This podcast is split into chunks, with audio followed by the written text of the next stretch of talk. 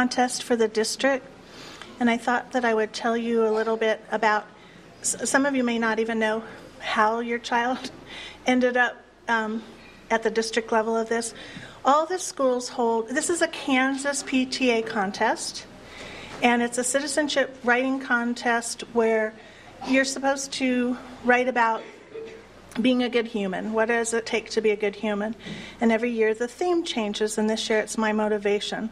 So they were supposed to speak to what's my motivation to being a good human?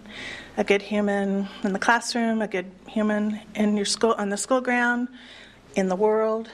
Um, a lot of times the high school kids are thinking more worldly, but you'd be surprised where some of the younger kids are thinking that way too.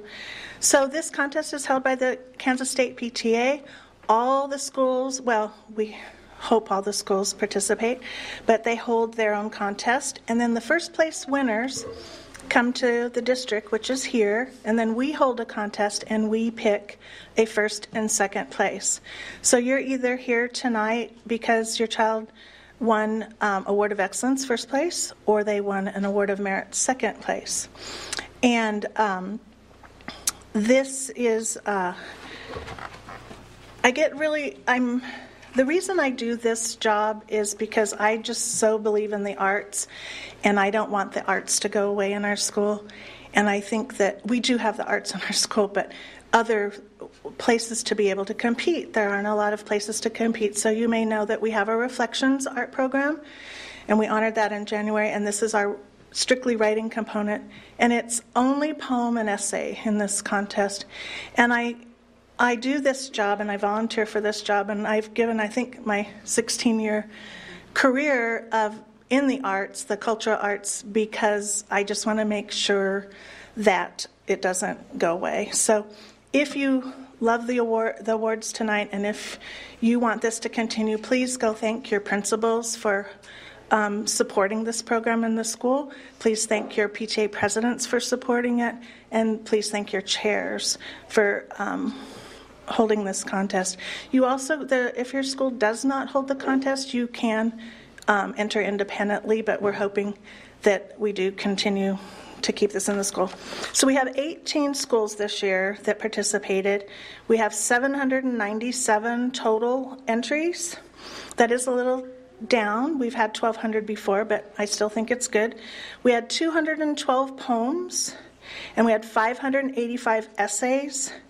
And so tonight we are awarding 15 Award of Excellence, and we are ordering, uh, awarding nine Awards of Merit. Now, not everybody is here, but we pretty much have all of our award winning writers here tonight.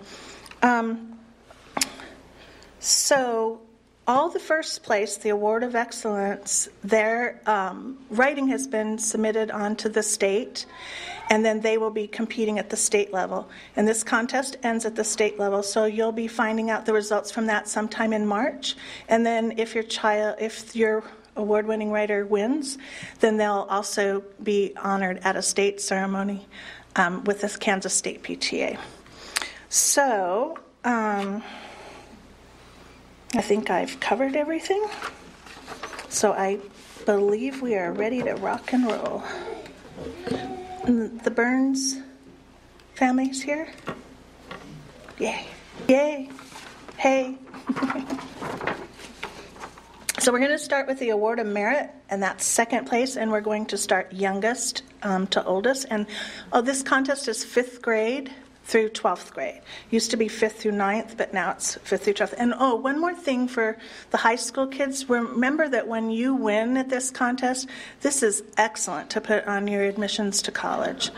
Um, this is a, it looks really, really good um, for college entrance. So we will start with, and here's the, the first award winning writer is Haven Bauman from Santa Fe Trail Elementary, fifth grade poem.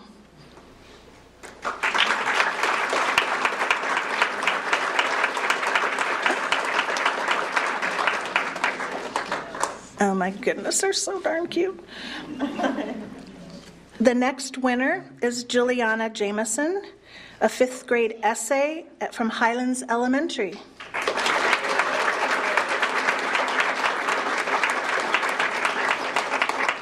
The next award winning writer is sixth grade poem Ethan Reed from Santa Fe Trail Elementary.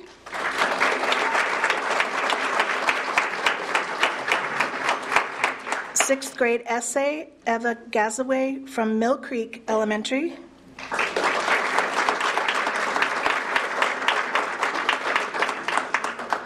Eighth grade essay Eli Mazzarelli from Trail uh, Ridge Middle School.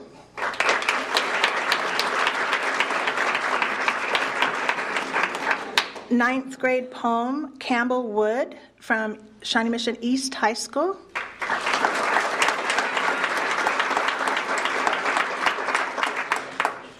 Tenth grade poem Olivia Tollison from Northwest High School. I'm sorry, she's not here.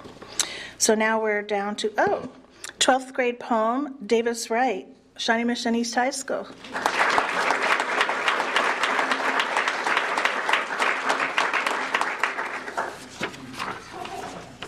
Now we're going to go to the Award of Excellence. I didn't pull, so I'll tell you. the first um, award winning writer in the Award of Excellence category, first place, is fifth grade poem Thomas Burns from Brookwood Elementary.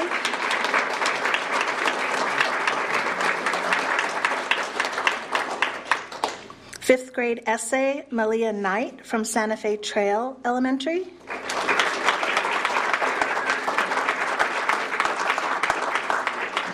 Sixth grade poem Reuben Fick from Trailwood Elementary.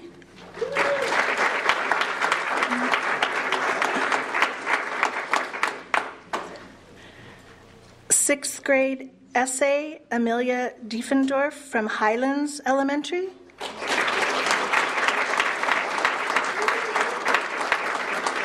Seventh grade poem, Nick Van Deventer from Westridge Middle School.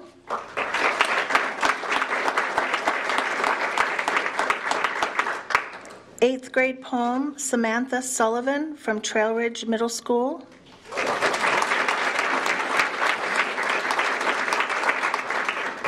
Eighth grade essay, Allison Vu from Westridge Middle School.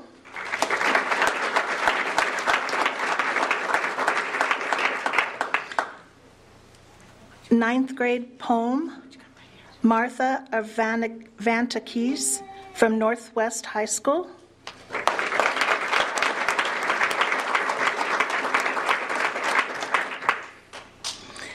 Ninth grade essay, Evangelina Rencher from Northwest High School.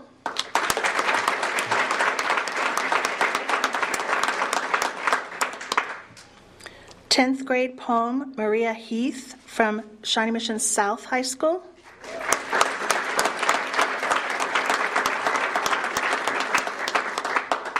Tenth grade essay, Kelly Vandenbos from Shawnee Mission Northwest High School.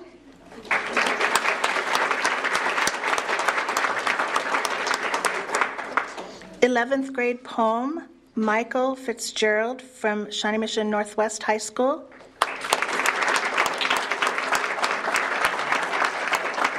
If you notice, there's a trend going on here. 11th grade, oh, these two aren't here, but they're also, I should mention them 11th grade essay, Alice Newell, and 12th grade poem, Bryce DeBach, and the both Shawnee Mission Northwest High School. And then um, 12th grade essay, Juliana Cantor, Cantor, Mission Northwest. So, what does this tell you when you're in high school? Enter this contest. this is going to look great on your entrance. So, what we're going to do now is we're going to um, take opportunity to take photos. These photos will be out on the website. Um, there's a team of photographers here, and it'll be um, pushed out on social media also to honor your, your students in the district and out there in the, the world. And um, I think we'd like to do a group photo first, and then would it be possible to do an award of excellence and then an award of merit? So, do you want to do the group first and then? So, why don't we go the uh, littles and then the tallers, tall in the back, and then We'll, we'll do that part. Okay. All right, so you- And the board members are going to be in the photo too.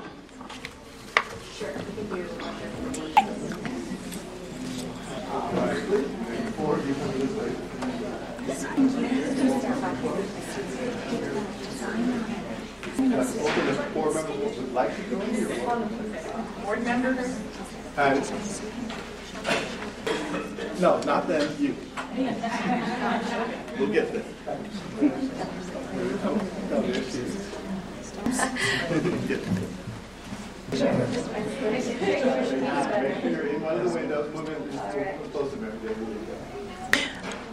I want to mention on the Award of Excellence medals, the beautiful design that's on that was designed by Lori Stanziola, standing over there in the doorway, and she designed that for the Shawnee Mission School District. The SMAC PTA is what we are. We're the district PTA. Guess I didn't explain that.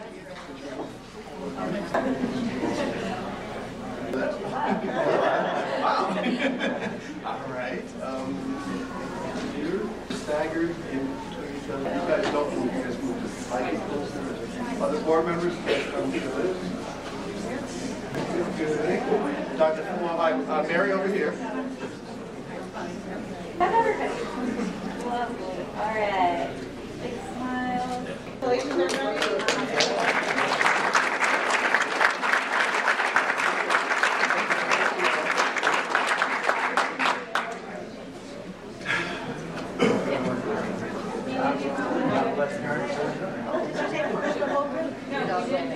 You want the whole group? Yes, Okay, she wants the whole group. Get it, get in the in the whole group one. Slide over this way. Yes. Also, after this last photo, the group photo, there's a few more awards out in the lobby for the students, and there's for refreshments. And there's also up against the greenery on the wall. There's an opportunity to. ta- uh, there's a photo um, staging area that has a sign there that your writer can stand next to to get their photograph. So don't leave. there's still more awards. On the other side, so we can balance.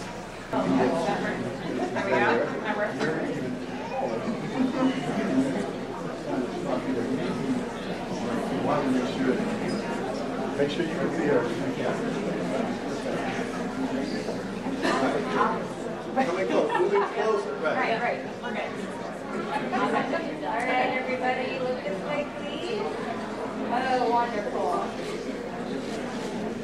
Can I make a comment real quick? Do you take a quick- If I may make just a quick comment, I think it'd be very appropriate to thank Dee for all the wonderful work that she does on this. Thank you, Dee, for what you do.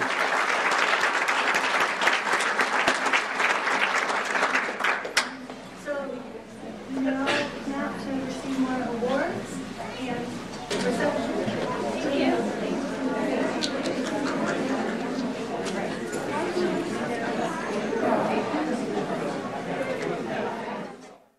evening, everyone. Um, welcome to the February 11th Board of Education meeting. Our board president is joining us remotely on the phone, so I will be leading the meeting this evening, and we're going to begin by um, having the Comanche elementary students lead us in the Pledge of Allegiance. Attention.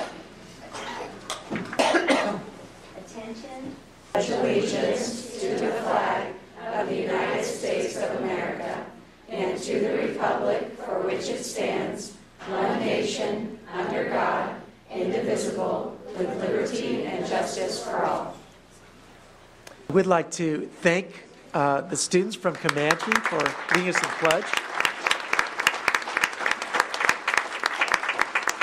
You know, they, they were scheduled for our last board meeting in January, but that, uh, like a lot of things lately, uh, was uh, they weren't able to attend because of inclement weather. We didn't have school that day. Uh, they were also scheduled to sing for us as part of our celebration of Board of Education Appreciation Month, which was in January. Well, it's February, but we can still celebrate the Board of Education, a group of volunteers who commit countless hours to doing their very best to help all children succeed in their learning. And so tonight, we have a special performance by the Comanche uh, Choir in honor of our board members. Living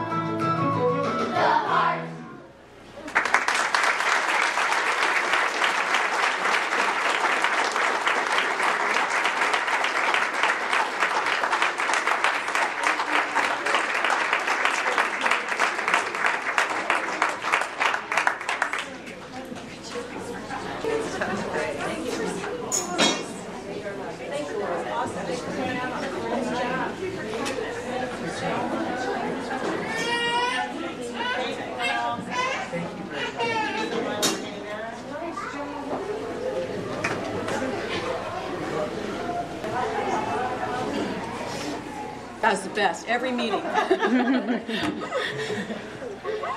That was worth the wait, oh. I hope. And thank you to all the Comanche families who made the time on their schedule for the last meeting and then followed up and booked for this night as well. It's very much appreciated.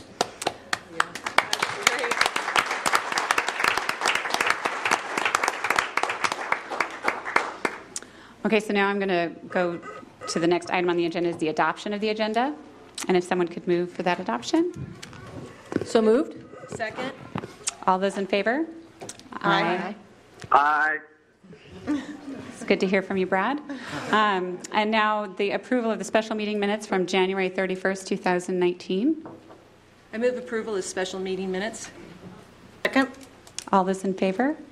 Aye. Aye. A motion approved, um, s- 6-0. And then we have approval of regular meeting minutes from January 31st, 2019. Move um, approval? Second? All those in favor? Aye. Aye. Aye. And I think that's also approved 6-0. So then we're going to move on to item 201, the superintendent report, and we'll turn it over to Dr. Fulton. Okay, thank you very much. Thank you to everyone for coming out this evening. Well, as always, we have lots of great things happening in the school district. We're going to share a few of them. Recently, students, staff, and, and um, recently students and staff worked together to celebrate and focus on creating a culture of kindness during SMSD's Kindness Week. While acts of kindness are carried out across the district every day, this week places extra focus on creating and practicing a culture of kindness that can continue throughout the year. At the Center for Academic Achievement, we were able to see tw- students from 27 Shawnee Mission schools conclude the week by putting together resources for people in need. They put together buckets and cold weather clothing items that will be donated to extend kindness to people throughout the community. So thanks to everyone for their efforts during Kindness Week. Fifth graders in Abby Kobleski's class at Pawnee Elementary School were the recipients of 50 books, a gift of the 50 States 50 Books Project. The nonprofit organization works to send a box of culturally diverse books and stories to one school or organization in each state. The Pawnee fifth graders are planning on sharing their new collection of books with the first grade students who they mentor every Friday. So, congratulations to Pawnee, and uh, many thanks to the fifth grade students for the mentoring that they do with the first graders.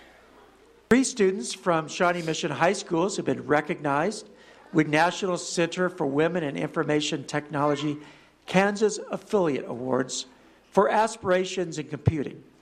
Alice Lovell and Hannah Poe, students at Shawnee Mission South, were named honorable mention recipients, and Lauren Dotto, a Shawnee Mission West student, was named an award winner. Honorees are acknowledged for their outstanding aptitude and interest in technology and computing, leadership ability, academic history, and plans for post secondary education. Congratulations to these students. Bernadette Wagner, Shawnee Mission gymnastics coach, was honored at the 2019 win for KC Women's Sports Award celebration. Wagner began coaching at Shawnee Mission in 1973. She retired in 2004 but returned in 2006 to serve as assistant coach for her former student, Jenny Turflinger, the head coach of gymnastics for Shawnee Mission South and Shawnee Mission East High Schools. Wagner was presented with the UMB Lifetime Sportswoman Award. Congratulations to her. And now it's time for our Shawnee Mission All Stars. I'm pleased to welcome Blake Ravel from Indian Hills Middle School, who will introduce our first Shawnee Mission All Star honoree this evening. Good. Good. Chris Garrett is our first All Means All Star award winner tonight, and he represents what this award is all about. Chris won't ever be the one who uh, shouts out his own accomplishments, but every day he's willing to put our kids and our staff and the rest of our building first as we meet the needs of kids. We frequently hear that there's something different about our school when people walk into Indian Hills. I always double check whether it's that diffusing smell of body spray, like Axe spray, that is so common in middle schools. But no, it's not that. uh, it just feels different in a good way, and it starts with first impressions. Um, our first impression that people have when you walk into school at Indian Hills, um, or any school for that matter, deals with its physical appearance. And Chris Garrett and his team take to heart and do that well. But it goes beyond that. Our educators feel valued. Our staff feels valued. Our students feel valued because they're able to accomplish their work because of Chris and his team, the work that they've completed. We've got a video that exemplifies this commitment to kids, and we're blessed to have Chris as our custodian at HMS. Please join me in congratulating him. Cue the video. I want to let you know that Mr. Chris Garrett is the all star for all of our classified personnel. That's a really big word. But basically, what that means is he's pretty awesome. Let's give him a round of applause. He is a person who is a tireless worker. He comes to school with a great attitude every day, ready to ready to go. And frankly, I think just the best custodian I've ever worked with. Anytime someone needs something, if there's something that needs to be moved or something that needs to be fixed, we can count on him to be able to do it and do it well. Um, he takes great pride in our building, and I think anybody who comes into our building can see what great pride he takes. It's clean, it's a beautiful space, and we appreciate that about him. I ask a lot of Chris. It's like, hey, Chris, I know you don't want to hear from me, but, and immediately he responds. I mean, seriously, we are so, so lucky. He's always on a mission to do something, you know, to help, even outside, since it's been gross weather lately. He has um, made sure our, our sidewalks and our roads are cleared off so that we we don't get injured as employees and things like that. So he's always happy, um, always looks like he wants to be here. So that's great. We love having him here. Great guy, great work ethic. Really, really thinks about uh, what we're trying to accomplish in uh, operations and maintenance and, and facility management at Indian Hills. What I wanted him to know is that here at Hills how much he impacts our day to day and how much he makes our day better just by doing the simplest to the most extravagant of tasks. He's a person that when you get to know him, he's about um, developing relationships, not only with staff members, but with kids, and then really trying his very, very best at all situations to get um, what our kids need to be successful. Congrats, Chris. We are so proud of you here at Indian Hills. Way to go, Chris. You really deserve this. Chris, I don't know what we would do without you. I am so happy that you received this award because you deserve it. Thank you for everything you do. You take great care of us and our building, and we appreciate what you do. Thanks. Congratulations, Chris. This is an honor well deserved. Great job, buddy.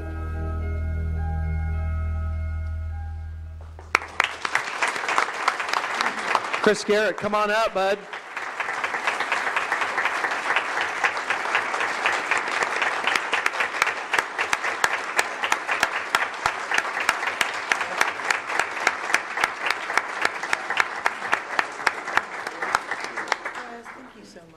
Thank you. Know that everything that we do in the district is for the students. Uh, without my crew, I couldn't do what I do. I tell them every day. Um, the teachers are really great. They help us out a lot. Um, O&M, without the guys down there coming and fixing everything they do in our building, uh, it just couldn't stay tip top and keep it operational.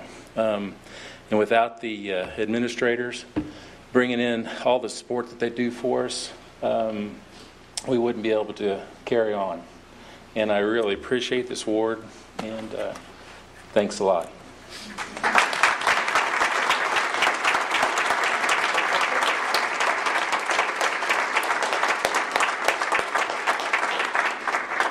Thank you so much and congratulations. And now I want to invite Amy Semyonov to introduce the next Shawnee Mission All Star. Good job on my name, Dr. Fulton. It's not an easy one. well, um, Dr. Dustin Springer was nominated for the All Means All Star Award by Wanda Boltman, a second grade teacher at Merriam Park. And Dr. Springer serves um, Merriam Park as an instructional coach, um, where he supports teachers in their professional growth as well as students in their learning. Um, but Dr. Springer is much more to Merriam Park than an instructional coach. Um, he goes above and beyond every day in every way to support our students, our teachers, our families, and our entire Merriam Park community.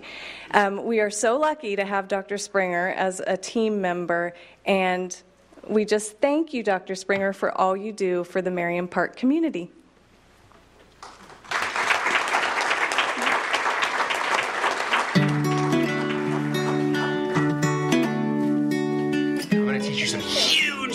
Words. You guys ready to learn huge words? Like, these aren't kindergarten words. These are like. He's an amazing man. Mostly the technology, like if you have a problem with it, you just send it to his office and then in one second it's done. I'm not exaggerating. He, in everything that Dr. Springer does, he shows our students, teachers, and families how much he cares. From programs that he started, such as Bears to Men and Bear Dens, these specific programs will make an impact on students for the rest of their lives. He teaches us that we have to be uh, responsible, safe, and respectful everywhere we go. Compassion, building relationships, caring, kind. He shows grace, genuine. He is here to serve. There's not just one thing, it's the total package. Dustin and I have mainly been involved with the Merriam Park Health Clinic, and um, his vision, his leadership, his ability to connect with community partners, his ability to connect with the staff members, the patrons, he's just done a fabulous job with that project. He probably puts in more hours than any of us. Um, he's probably the first here, last to leave. He's always involved in our after school community events. We just came in one morning and there were these three by five cards that he had made for every child in our building and for every staff member in our building. And we were asked to affix them to their desks so that every day they would see that they were special. I was a new student and I barely had any friends. I met some friends, and then when I got in safety patrol and Bears the Men, I met even more. And overall, he's just been really great to me. I cannot think of a more deserving candidate for this award. Um, you've not only made an impact at Merriam Park, but you're making an impact all over the district, and we appreciate you so much. Congratulations a lot. Um, great job.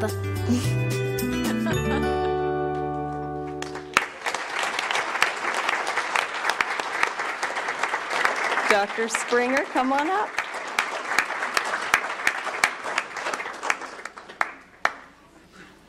evening. Thank you. Um, it's really humbling to be here tonight um, and to be recognized for something that comes from my heart. Um, you know, I, I, came to the Shawnee Mission School District three years ago and um, really was welcomed into the Merriam Park family, and it, it completely changed my life.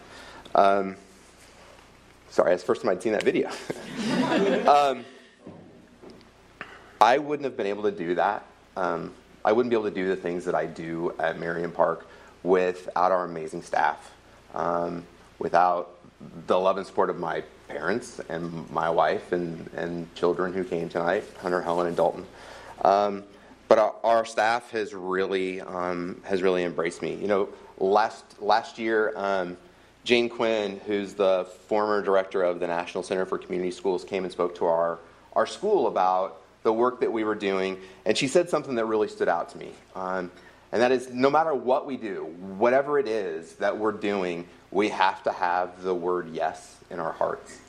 And when I come to Merriam Park every morning, I, I look into the eyes of our kids and I see the smiles, and I look to my left and I look to my right, and I see our staff, and they have the words yes in their hearts. And it just is an amazing place to be. So, the staff that came tonight and the staff that um, we'll see this tomorrow because I'm going to show them. Um, I want you to know how much I love you and appreciate everything that you do, and thank you for leading with your hearts and allowing me to do the same. Thank you. Thank you.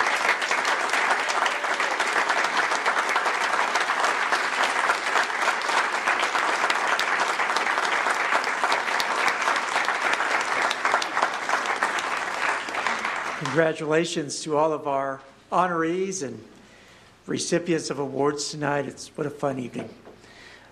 Well, later in the agenda, we have two leaders who have announced their respective retirements after the 2019 2020 school year. And I want to honor them here for a moment. Dr. Ed Strike, Chief of Student Services, and John Douglas, Executive Director of Emergency Services, have each announced their decision to retire effective June 30 of 2020. As system leaders concerned with the long-term success of the district, each of them decided to announce their decision now in order to provide the board and administration with maximum flexibility in planning for the future. And we've been doing a lot of planning around uh, addressing a million dollar uh, reduction in funds in Title I and also working to make sure that we appropriately address the uh, deficit spending that we went into this year. And uh, they've been part of that problem solution team. So I want to recognize each of them. I asked them if they wanted to say anything. They said, no, it's way too early. Like they're not, it's June of 2020 before they retire. So, but I just want to acknowledge both of them and thank them tonight.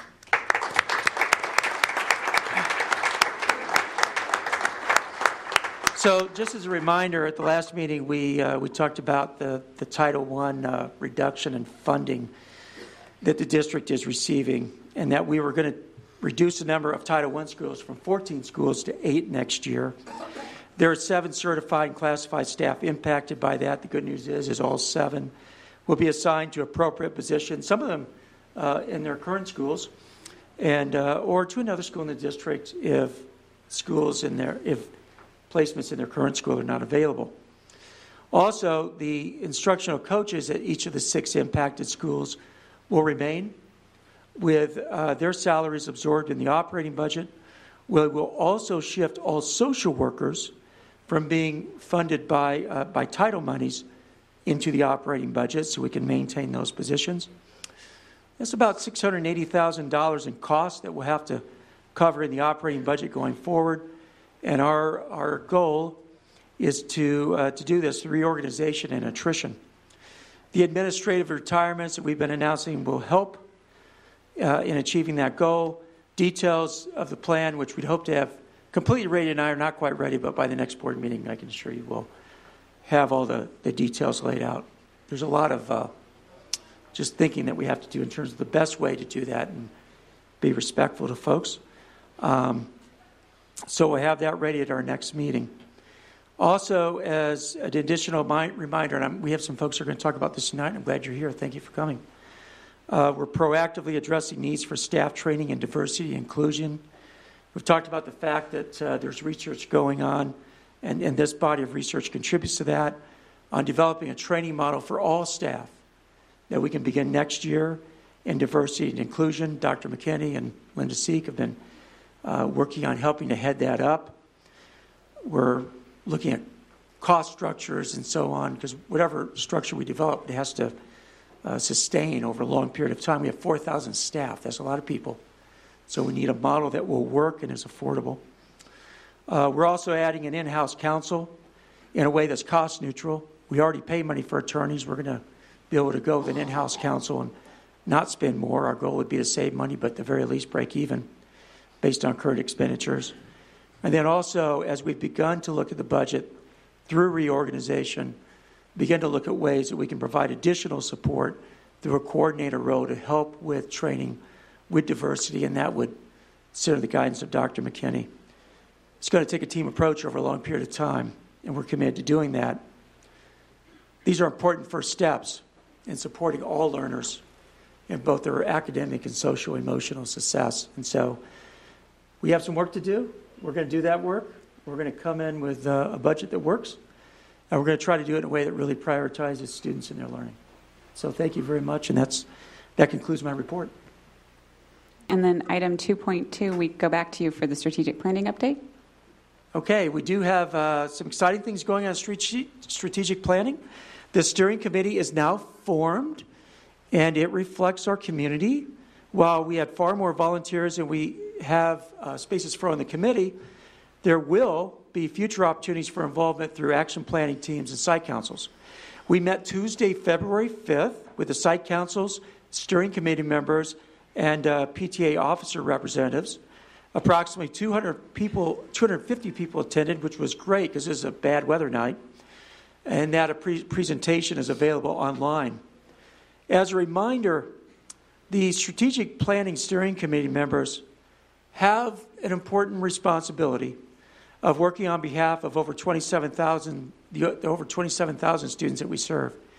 Each brings their own insights and perspectives. Each will be challenged to think deeply and broadly about the needs of all learners and resist the temptation or perhaps even the pressure to represent a specific constituency or set of ideas.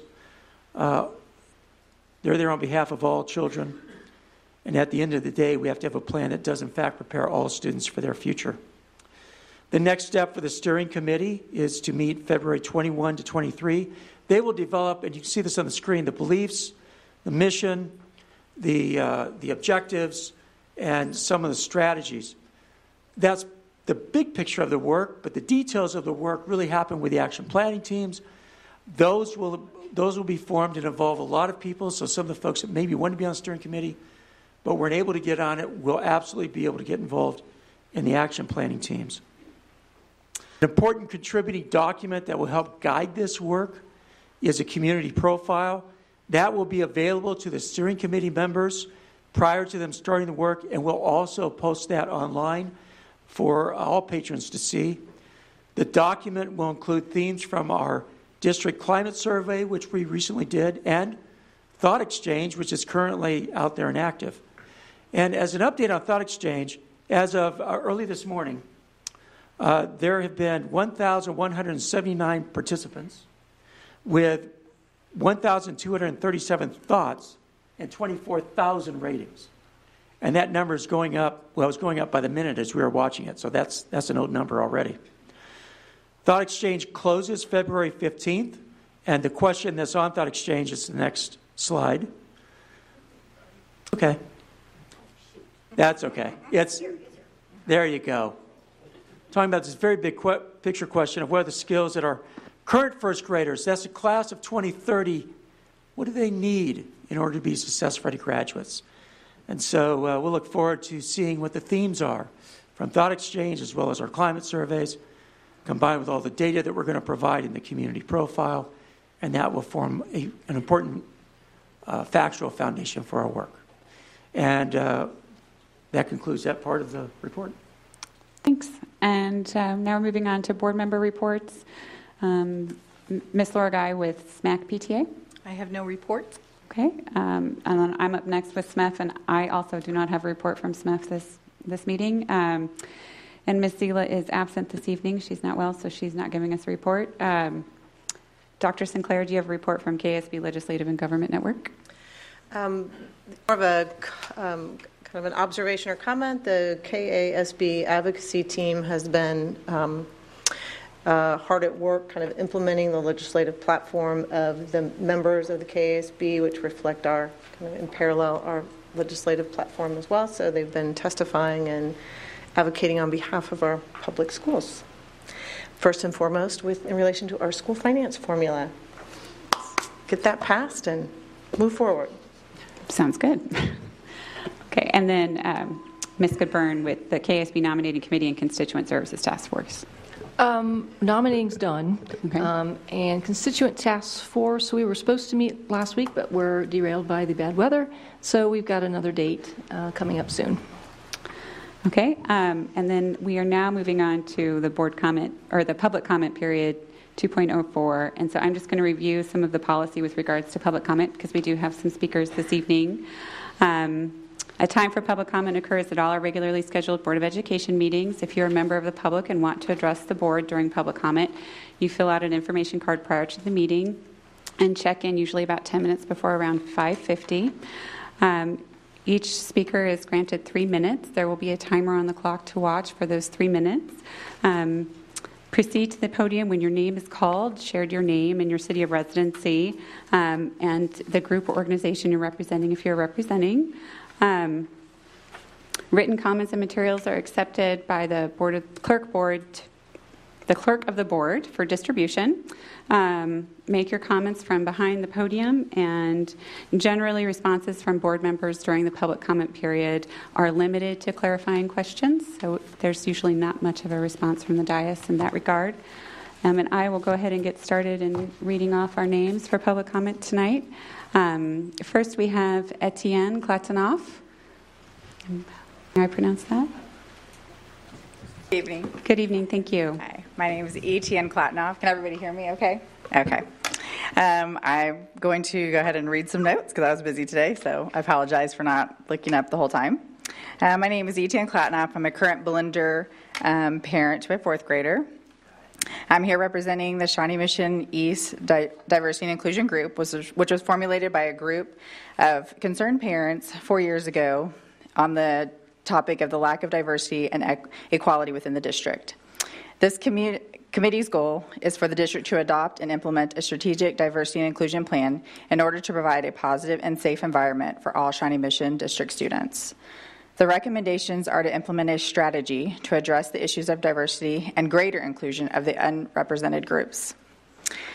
We as a district can do this by one, cultivating a board, administration, and faculty that reflect our current student demographics, uh, require diversity training for all employees of the district, and I did hear you um, address that this evening. Uh, three, close the achievement gap. Four, develop an equity scorecard to collect data highlighting discipline, college, career readiness, climate, and cultural and literacy. And finally, developing a diversity office, which would be comprised of a director of equity and inclusion, director of multilingual education, advisory council, and student team. These will allow the district to reduce the exposure to liability from investigations, negative public relations, lawsuits, and most of all, provide a safe environment for all Shawnee Mission students to thrive. Uh, currently, the, this group has presented these recommendations at least four times to cabinet members and um, interim superintendent and current superintendent in the past year and a half. Um, on a personal comment, um, my family is uh, multicultural, interracial, and biracial, and the key terms there that you probably hear are two and multiple. And so, as a person living in that world, often as a kid, I felt like I was bouncing in between two worlds, and usually two worlds that didn't understand each other very well. Um, I see my kids going through the same thing that have already identified concerns at age nine and three of things that are shouldn't be the way they are in this world concerning who they are and accepting who they are um, and why people treat them a certain way. Um, I'm asking the district to implement this type of plan so my kids um, who are going to be in this district throughout their educational career um, can actually feel like they're in an environment where they can learn and that people understand the worlds that they're coming from and they don't constantly have to defend or feel like they're bounced between two worlds that don't don't get each other. Thank you. Thank you.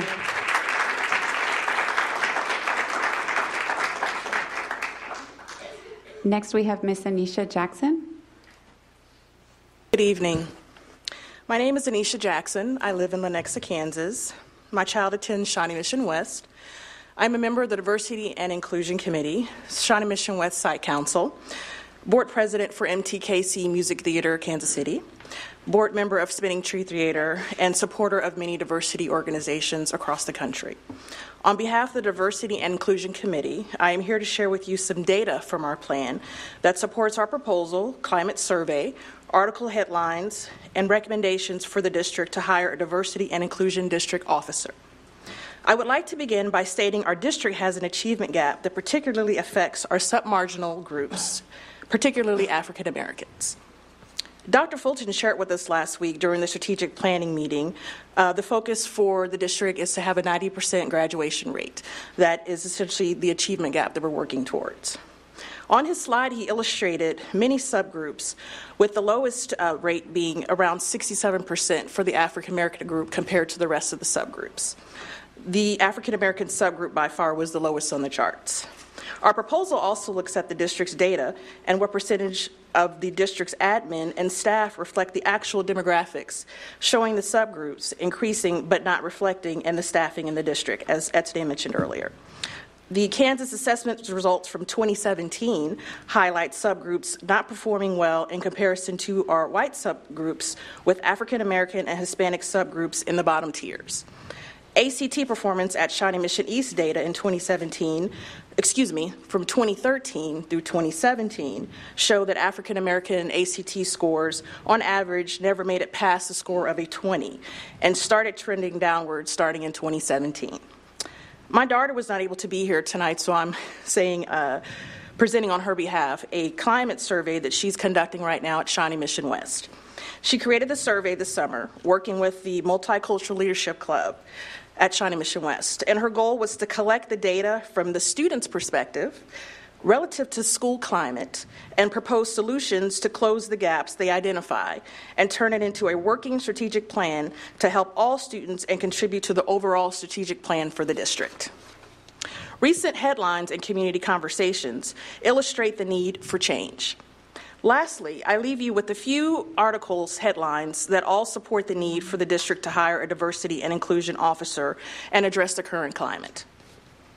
March 2015, I Too Am East, an Instagram campaign by Shawnee Mission East students to display comments they've heard because of their race.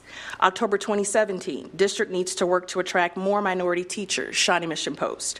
April 20th, 2017, Shawnee Mission School District hears from the ACLU about a child's alleged ICE-related arrests.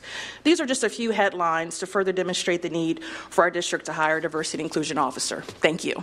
Thank you.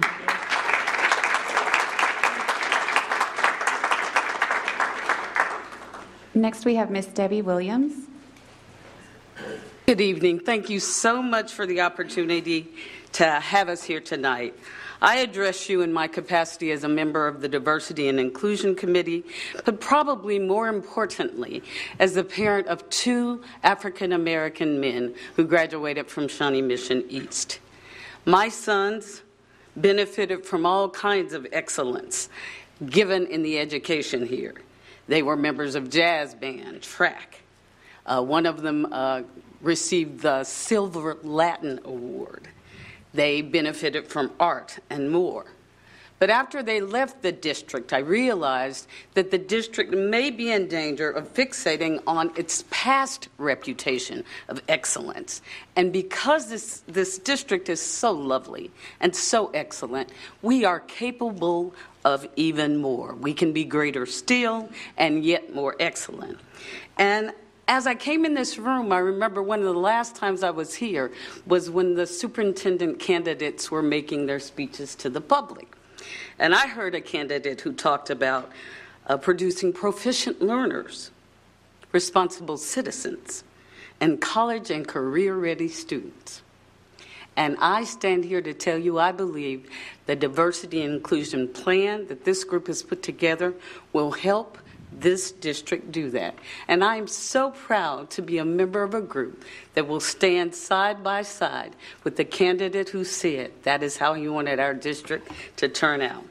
And I just ask this school board to stand with him and stand with us and stand with the students of Shawnee Mission Schools to ensure that our students go confidently um, equipped into college and career when they graduate from this district so they will hopefully return to us and make this world and this community greater still and yet more excellent. Thank you. Thank you.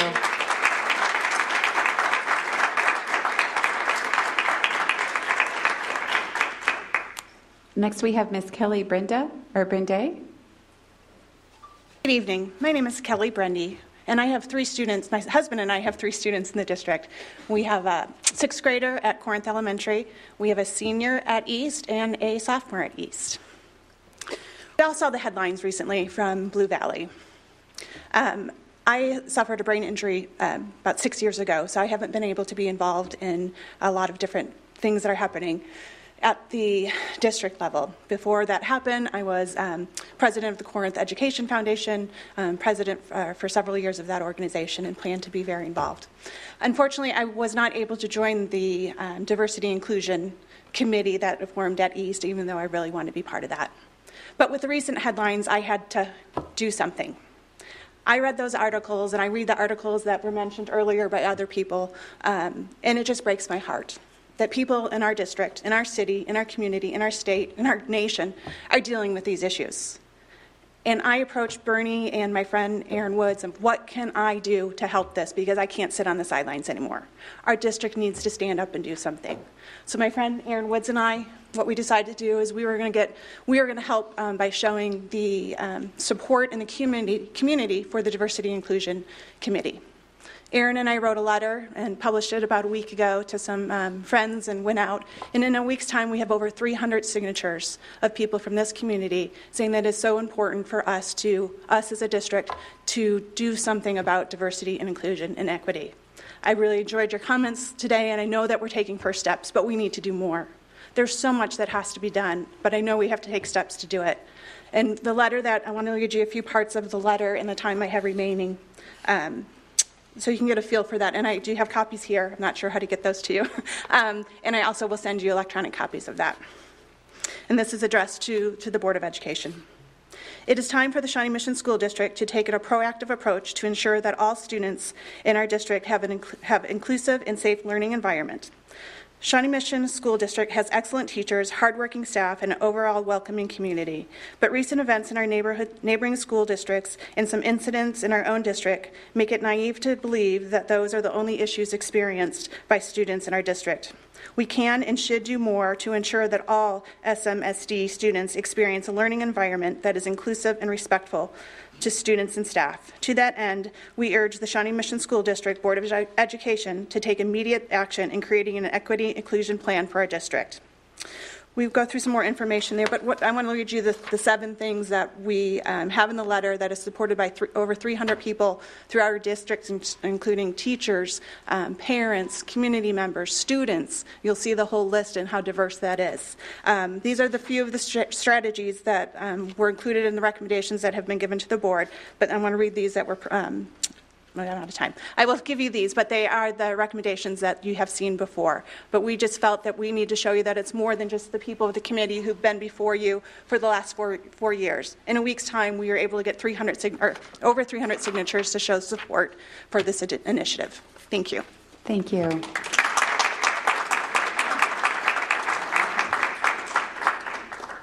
Next, we have Mr. Adam Finkelstein. Pardon me while I read. Uh, my name is Adam Finkelstein. I have two students in Shawnee Mission School District at Westwood View and at Indian Hills. And I also teach at Shawnee Mission East, and I'm here on behalf of the Diversity and Inclusion Group. Uh, thank you for allowing me to address you today. As an SMSD alumnus, parent, and employee, I'm very happy to see my district taking proactive steps to cultivate an open dialogue about equity and inclusion in our schools. I want to speak specifically to how I hope this committee can help teachers and also how I think teachers can help the committee. One thing the committee can do for teachers is to provide opportunities to learn about minority and, and marginalized groups, to learn how we might serve them more effectively. A couple of years ago at Shawnee Mission East, the Diversity and Inclusion Committee set up panel discussions with student, parent, and community leaders in the African American, Latino, and LGBTQ communities to discuss their experiences in Shawnee Mission School District. It was extremely instructive for me to have the opportunity to listen and ask questions to understand what I might do as a teacher to communicate with those students more effectively. I teach in the visual arts department at Shawnee Mission East, and I'd like to suggest that the arts is another powerful way that we can reach students who come from diverse backgrounds uh, and have diverse experiences. The arts provide a powerful way for students to tell their stories. We're able to do this in our classrooms and our hallways, but we believe these stories need a bigger audience. Through partnerships with Interurban Art House, for example, we've been able to put on public exhibitions of student work that enable students to tell their stories to a wider audience. These programs also put our students in touch with professional artists who have similar stories to tell. I think the committee can help us by sponsoring and fostering relationships like the one that we have had with Interurban Art House, and also actively seek other programs that offer students similar opportunities in other curricular areas. These programs not only foster equity and inclusion, but they also offer internships, mentorships, and professional opportunities that can benefit students after they leave our district. For our part, I think teachers can be deliberate about showing multiple perspectives by including different voices and different faces in their lesson planning. Teachers can guide discussions that encourage equal weight to all students' voices, and the committee can provide opportunities for teachers to learn how to do that more effectively. Most importantly, I think teachers can listen to their students, be mentors, encourage them, and support them. Teachers, parents, and the entire community have a stake in the success of our students. I'm hopeful that we are working towards a school district that anticipates what students need going forward to be successful. Thank you. Thank you.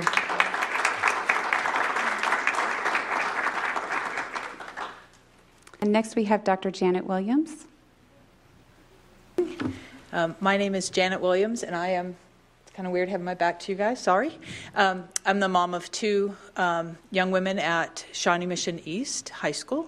And one of the um, things that Etienne mentioned is living in two worlds, and, and that's where we live because my daughters are African American. And um, I have, they've been um, my children for more than 16 years, and even with an MSW and a PhD in education, I thought that I got it, and I don't. And I'm here to say um, that we really need immediately a path of escalation within every school in the district when they come home and tell me of the microaggressions that they experience almost on a daily basis even from their closest friends, we don't know who to turn to. We don't know who to go to. We don't know who to reach out to. Um, and we need to know who gets it. And I am all in favor of a strategic plan, but I would urge you to do something before then. Um, I'm doing that on a very personal level because my kids are freshmen and juniors. Who do they go to? How do I get them through school? Um, if it's happening to them when they have a mom who is not afraid to speak up, what's happening to the other kids? And what happens when um, someone says something hateful to somebody, where do they go? Who do they reach out to? Um, time and time again, they've been told um, that didn't really happen, or it is just really, really diminished. Um, I've had people say to me, Well, you knew what you were getting into picking Shawnee Mission East. You knew what you were getting into in this district. They're privileged to go to school here. I've actually had that said to. This is a white school. Why are you here? Um, and we really need to take care of that. And I just urge you um, to take a hard look at it. I love the idea of strategic planning. We already know what the research says. We know about um, high uh, suspension rates for kids of color. And while you can look at that and say, oh, yeah, it's happening here, we know it's happening here. So I am just urging you and begging you at this point to please step up and do something now. We, you need to show the families of color in this district that you support them. And the first thing that you can do is put together a diversity or equity and inclusion office, not one part of you know, a five part job, um, not simply training, but what's the escalation path? Who do they go to? Who do they go to at the district level? And what's the plan? We have a great bullying hot- hotline. Everybody can call in on that. What happens for the kids of color or um, the marginalized groups when something happens to them within the building, and who's there for them? And, and that's what I'm asking: is someone to be there for our kids. So, thank you very much. Thank you.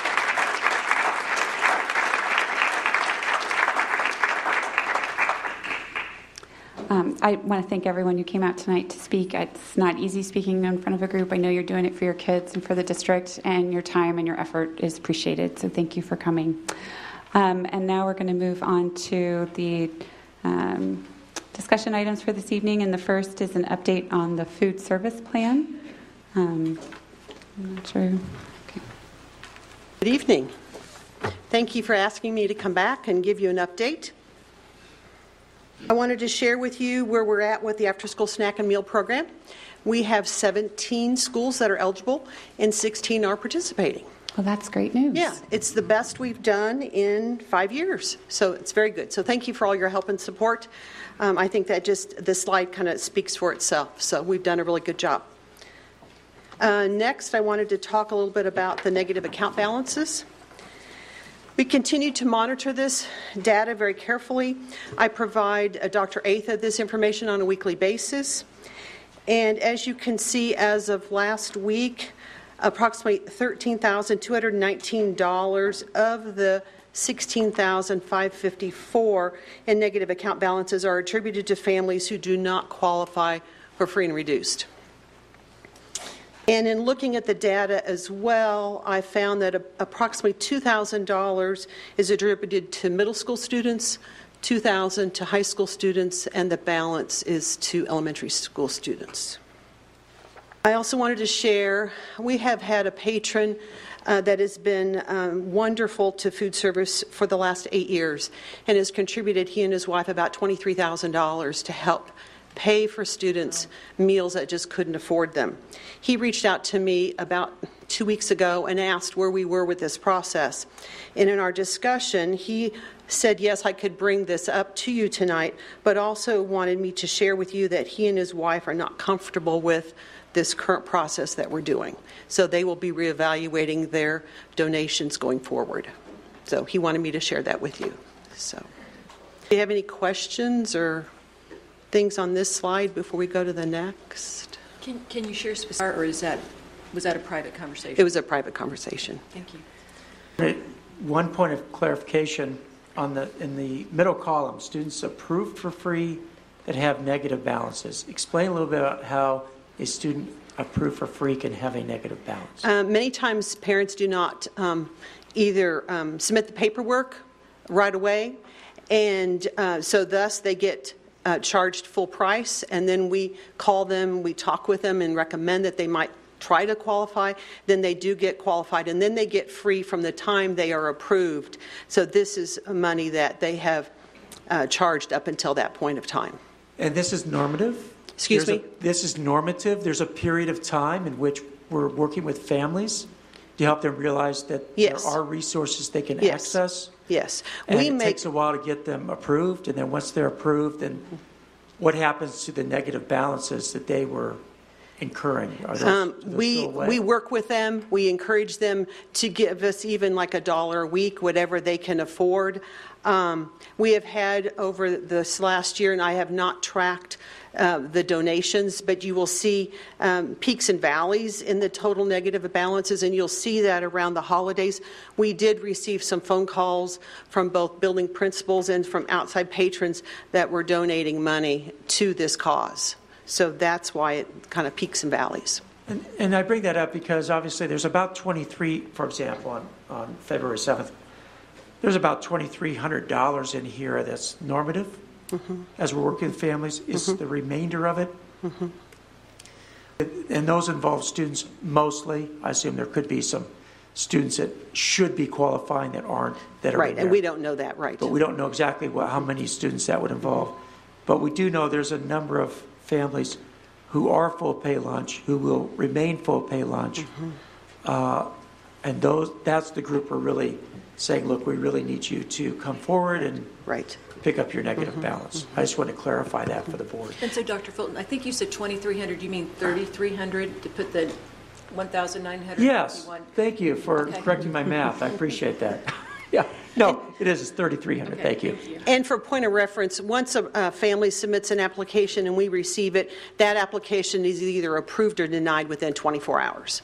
Federal law allows us to give them um, 10 days. We don't believe that that's appropriate, so we do that within 24 hours. So we're trying to get them approved as quickly as humanly possible. So, Jill, looking at these numbers, and I haven't had a, a long time to study these, how did we go from December 21st, and we have 17,000, and then we went, popped down to 14,000? I mean, it, it's, it's interesting to me that it. it That's the holiday time that we got donations. But what I'm, so that's the donation, and then it Mhm. pops back up, and it Mhm. looks like it's about $500,000. I mean, that's what, that's what the increments Mm-hmm. There are. is no logic to this. That's Yeah. what's amazing. There's no pattern. Mm-mm. Okay, thank Yeah. you. It's just been kind of an interesting thing to watch. It really has been. Now, the next slide. Um, as you know, we have always done automated um, notifications to families with low account balances and negative account balances. But you, as the board had requested, we do a little bit of personalization, so we've made phone calls. So we st- made phone calls to parents with negative $20 on their accounts until it got to the point that it was just taking an exorbitant amount of time, and then we switched over to negative $40. So that's the number of families that have been contacted each Monday, and then those families, the number that were called previously. What we're trying to explain to them were you aware that you owed money? May we help you get through the application process for free and reduced? What can we help you with through that whole process? Um, we're just a resource. We're just trying to help them as much as we can. So, Um, I have a question. I know that we don't track data on what parents' jobs are, but with the furloughed employees Mm-hmm. recently, I know there's 10,000, there were 10,000 Mm-hmm. federal furloughed employees in the Kansas City metropolitan area, but I don't know how that plays out for. well, what we did was I reached out to Dr. McKinney, and then he reached out to all his social workers, and we put the word out that please apply because you could, because you have no income. Because they could qualify They- without having well, income. potentially, because if a spouse has income, they may not. Mm-hmm. So it all depends on the household income. But we put the word out. We did get um, numerous calls from um, families, and we explained the process, and we said, yes, please apply. You have no income right now. Okay. Yeah, Thank you. absolutely. Oh, Sarah, yes. In previous years, remind me of the amount, the total amount that we had negative. We would run roughly 4,500 in negative dollars. And so that was what the donations would cover. Basically, the 4,500 were more of the, these negative balances potentially of free and reduced and um, free and reduced. That was to cover that. Well, it would cover all of that, because remember, we allowed um, elementary students to charge three times, and middle school students to charge once, and high school students were not allowed to charge. So was the bulk of that 4,500 really in this realm right here of the ne- the free and reduced that that It was, gap acro- it was across the board. It really was. Okay, Yeah. it wasn't the the majority of it.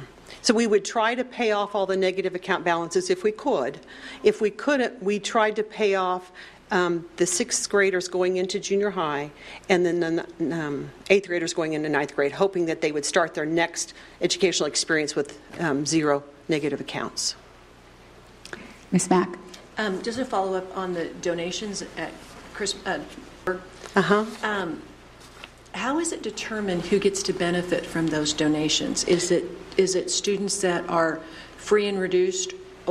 Are those the people that It benefit? depends on who calls, and we ask them, where would they like their money Oh, where to would go? they like the donation to go? Mhm, Okay, mhm, thank you for clarifying that. And if it's a building principal that has some donations, we ask him or her what they prefer. Okay, thank you. Dr. Sinclair? Um, Do you have a sense of whether these, uh, looking in that total negative balance, kind of that first column, whether these are um, new students participating in the lunch, you know, the meal program? Are we having more students eating lunch, or is it just a shift in, in payment among those who've already been participating in school lunches? Is that something you can tell? I would say about two weeks ago, we saw several additional families get approved for free meals that are not normally approved. This time of year is usually pretty quiet in my office. We don't get a lot of inquiries. So that was kind of a shift in abnormality, for lack of a better word, which we were pleased to help those families. Okay. Um, But, so I was just curious if we just had a, a number of, fa- of kids out there who just weren't eating and now have the opportunity to, but there's a payment gap. Does that make sense? Right. I understand what you're asking, but I can't answer that Okay. question. I'm sorry. No, I, yeah, I mean, I Yeah. understand. Yeah. Reverend Guy? My memory is that the board said we were going to revisit this again in April to make a decision whether we could continue this, and we agreed that it had to be cost neutral, um, that we couldn't go into debt with our lunch program. Um, And so we encouraged the community to help us on this. The- At the time, we said that we didn't like the former practice of having to give a child a cheese sandwich and milk. We didn't think that was enough food for that child, for fuel, for the rest of the school day.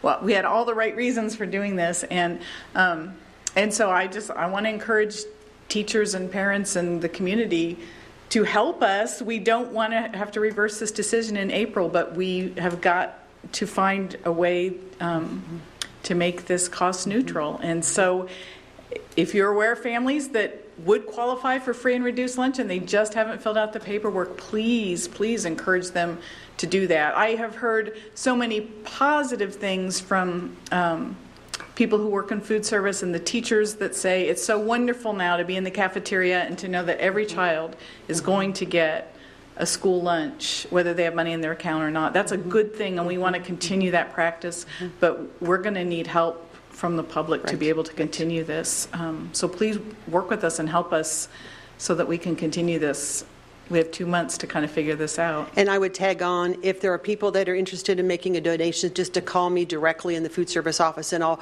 uh, walk them through the process. They can designate a particular school, they can set their own parameters.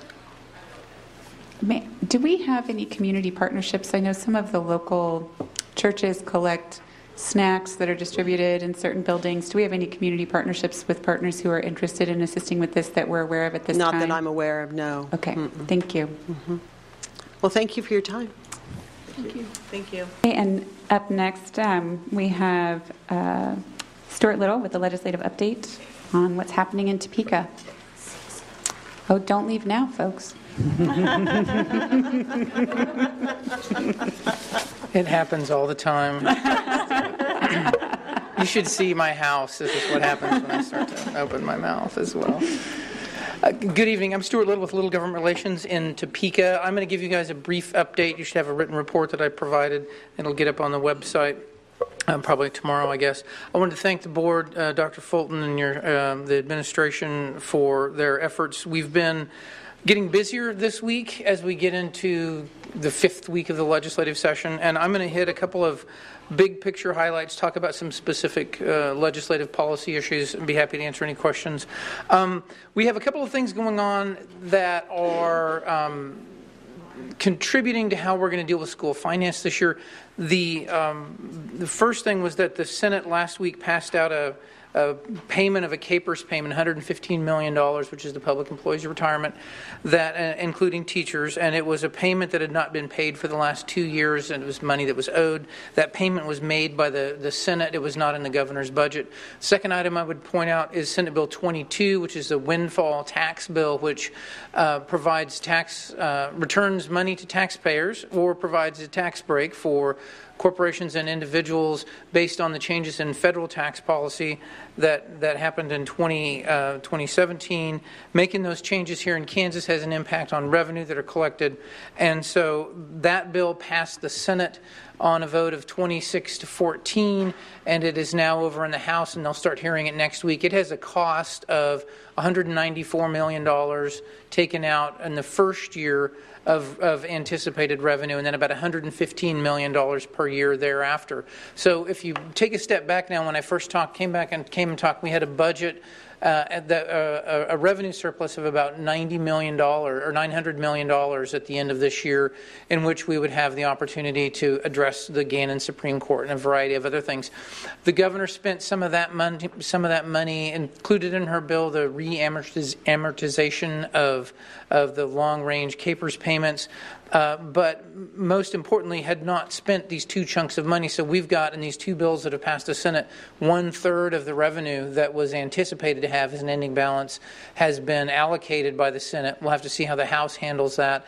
Uh, also, we had in January 50 some odd million dollars of revenue below estimates. So we're kind of working our way down in terms of revenue that's available. So as I, we start, you start watching things happen in Topeka uh, don't don't be surprised to see money being spent, unlike we have seen in the last few years, uh, because there are. Uh, interest in, in, in, spending money. Nobody was complaining about making a KPERS payment. That was part of what is required, and that benefits teachers and all public employees.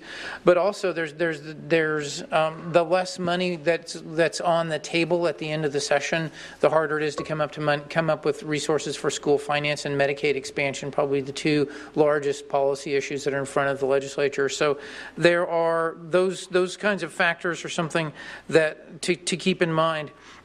Now, we're going to have a variety of bills, and I've, in, I've, included in kind of the big picture summary a couple of the other bills uh, weapons, uh, discrimination, gender identity, sexual orientation bills. So, having a going to maybe have an active conversation about that this year uh, uh, that we haven't in a while.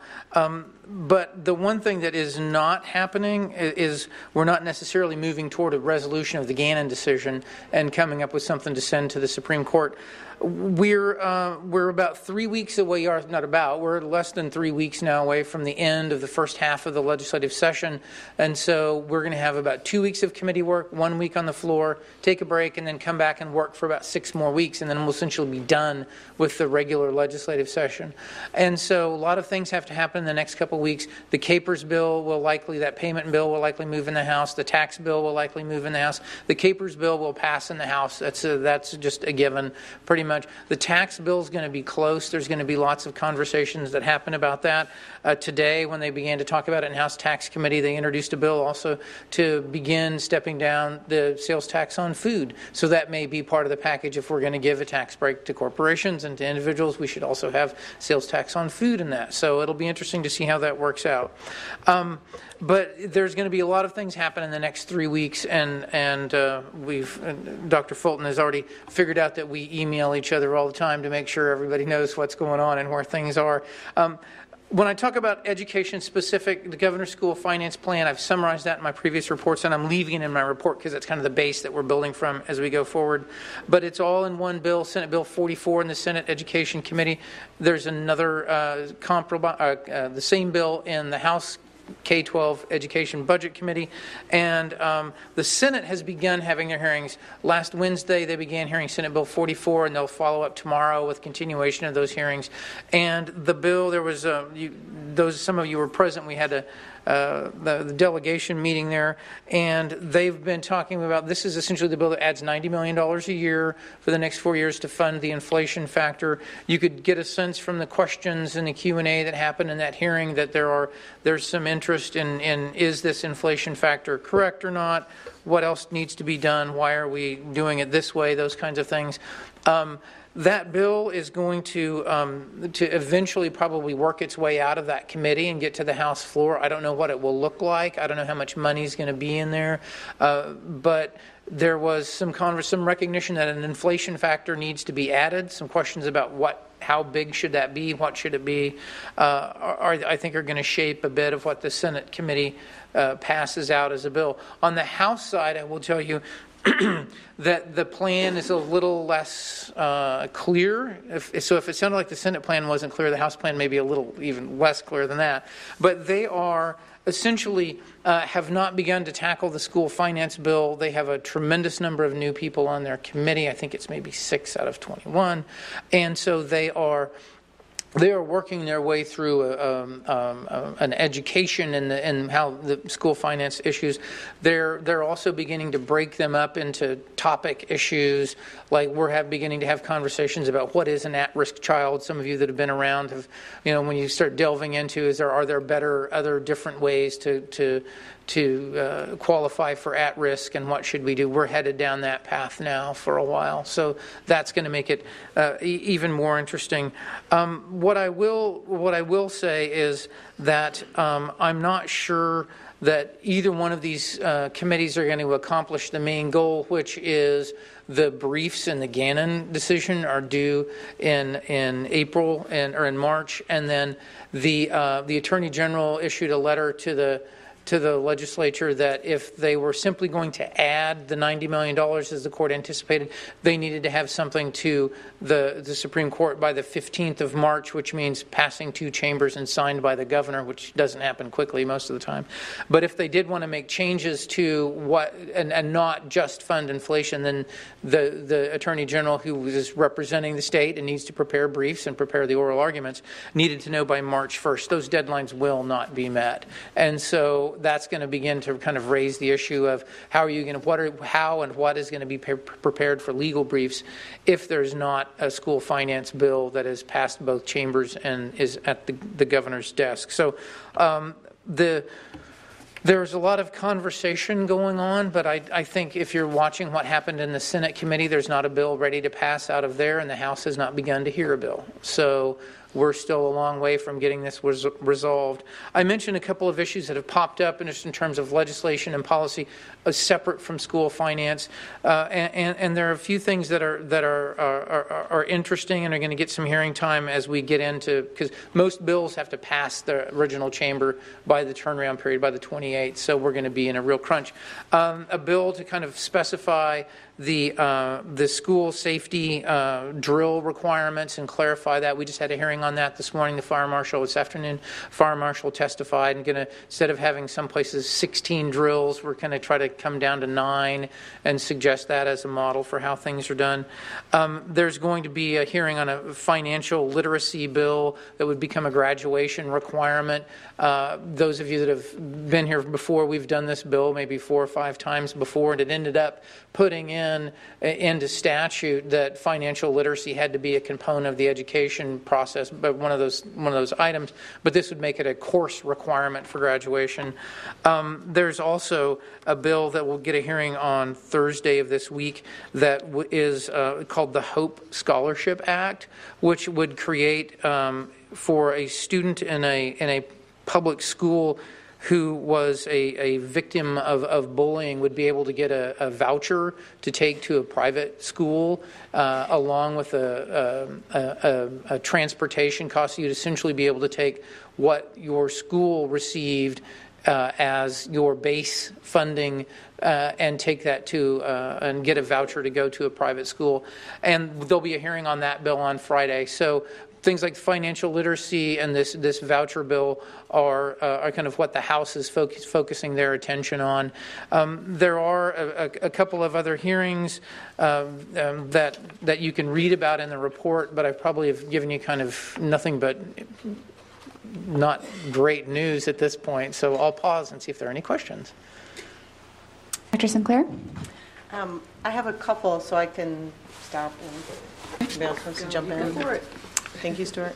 Um, uh, so on the KPERS payment bill, that 115 million, that's the one you had mentioned that will likely, you thought there might be a likelihood that that would get passed in the House. There's a, another KPERS bill, right? The whole reamortization. That's a separate piece. Yes, this and is. You weren't referring to that. I was not. I was referring okay. to this bill. This was a bill that was simply put together to say we didn't make this KPERS payment last year that was owed. Um, and this would make that payment. The amortization bill has a hearing tomorrow or the day after, and we'll begin, maybe I think it's Wednesday, be going through that, which was the governor's proposal to uh, extend the, the projections for actuarial, whatever you call that, where you reach that point of well funded, uh, and it would extend that by about t- uh, 10 years, and um, but would generate about 140 million dollars of revenue to, that could be plugged in the budget. Um, and then, thank you for that clarification. Um, the the safety drill hearing that was this morning, um, was there any discussion about the number of crisis drills and impact on kids and anything about that, particularly since I think how many drills have students gone through this year? Six or seven? I mean, can we be done with that this year? I think the recommendation that, that was discussed by the fire marshal and, and that is, is, is, I believe, in the bill is um, I think three fire drill or two tornado drills, three fire drills, and three other safety drill, three to four And those categories would be uh, the the division that the fire marshal was suggesting, and that that, but there was no conversation that that uh, took place about the benefit. And a lot of people were talking about the article that came out, I think, in the Wichita paper, uh, raising that exact issue, but that wasn't discussed in the hearing. Okay, I mean that. So that um, I've heard from parents um, the. So one question I had about the. Um, the, your legislative updates are posted to the website, so any patrons or students, parents, teachers can look and see what's happening. Is there a way to kind of really target which items are um, highly connected with our legislative platform that might warrant um, a call from patrons to their legislators to help them kind of sift through which are more likely to pass or of greater concern in, a, in relation to our legislative platform? Is that, I don't know about the feasibility of that, but. Well, uh, my, my duty and service is to, to you all is to provide you with this kind of information, and I think whatever with through through Mr. Smith or however you want to. If, there, if there's, um, I, I, I don't want to be the one to tell people when to, they need to make calls. Yeah. That's that that, yeah. that that's in, certainly in your purview, but I, I, certainly think those are things that could be done with the, the information. And I, if if there's some kind of restructuring or something that might serve those purposes, I'm happy to happy to to give you all what you're interested in getting. But, yeah. Um, I just want to make sure I'm clear. Um, is that order we're supposed to um, have everything tidied up with Gannon by March 1st, and the legislature is pushing the school finance bills down the road and basically ignoring that the court wants it all done by March 1st? Is that correct? Well, the court's deadline is not the first. That's what the attorney general has said. It's escaping me when the oral for when briefs and, and oral arguments are. They're the the middle of April, I believe, is, Okay. is what it is. So, but the attorney general, whose duty is to prepare briefs and oral arguments and that and, and respond to that, uh, wanted to have them in that amount of time so that he would be able to prepare a, an adequate defense. Thank you. I have a question with regards to that. Um, the state of the judiciary was not held in the old Supreme Court building this year. Is that right? That it was back in the it was back in the Supreme Court Center. Is that that correct? I believe that's accurate. Yes. Um, and then, just for clarification purposes, on the context of the, very, the two KPERS bills, the one that's the amortization and the one that's the large pay-in now. Mm-hmm. The large pay-in now is the one that takes money off the table for other things later, or at least that's one of the concerns with it. Is that correct? That if that payment is made now, that then there's less money available for other things? Yeah, out of the pool of revenue that had not been that that was that was um, an ending balance that the governor had not made any re- recommendations on, and she had not made any recommendation about this. This was a legislative initiative that has passed one chamber and likely will pass that would take 115 million out of the the revenue pool. May I ask, what, what is NEA's position on the bill? May I ask that? Do you, do you know? Does Ms. Seek, do you know? Um, would be supportive of it, or would like the governor's Well, bill? of course, we want KPERS funded. Right? Right, that's why I'm asking for the context, so people who are pay, trying to pay attention and decipher what's happening at But home. we also are cognizant of the fact that if you take at that balance or that positive balance that we have now, that is going to uh, continue to shrink through the session and will mean, the governor did offer a plan that would be to spread those payments out over time. Kind of, you have to kind of just, there's politics going on, so. Yes, clearly. Um, Under the dome. That's Right. a- A great feeling about it. I I think one, of- one of the things that was interesting at when the, at the, the the meeting with the legislative delegation, the question came up is I don't, I'm not sure anybody testified in opposition to making the KPERS payment, but one of the superintendents made the argument that you know it's kind of one of those things to get that needs to get done, in particular where we are, given the impact of what a, a retirement package is here versus across the border and those kind of things. And having that's part of in addition to salaries having a stable funded retirement system is a, is an incentive that all of you all need as this district to recruit and retain people And then I have one more question if no one else, oh, oh, oh everybody has more questions. I'll, I'll defer, I'll start at the end. So Ms. Mack, you, you can do, ask the And next it- one. just- It reminds me of several years ago when they changed the accounting of how much money goes into the classroom, and the KPERS payments were included in that, and it really changed the way we, so we got to keep an eye on that when Yep. that happens.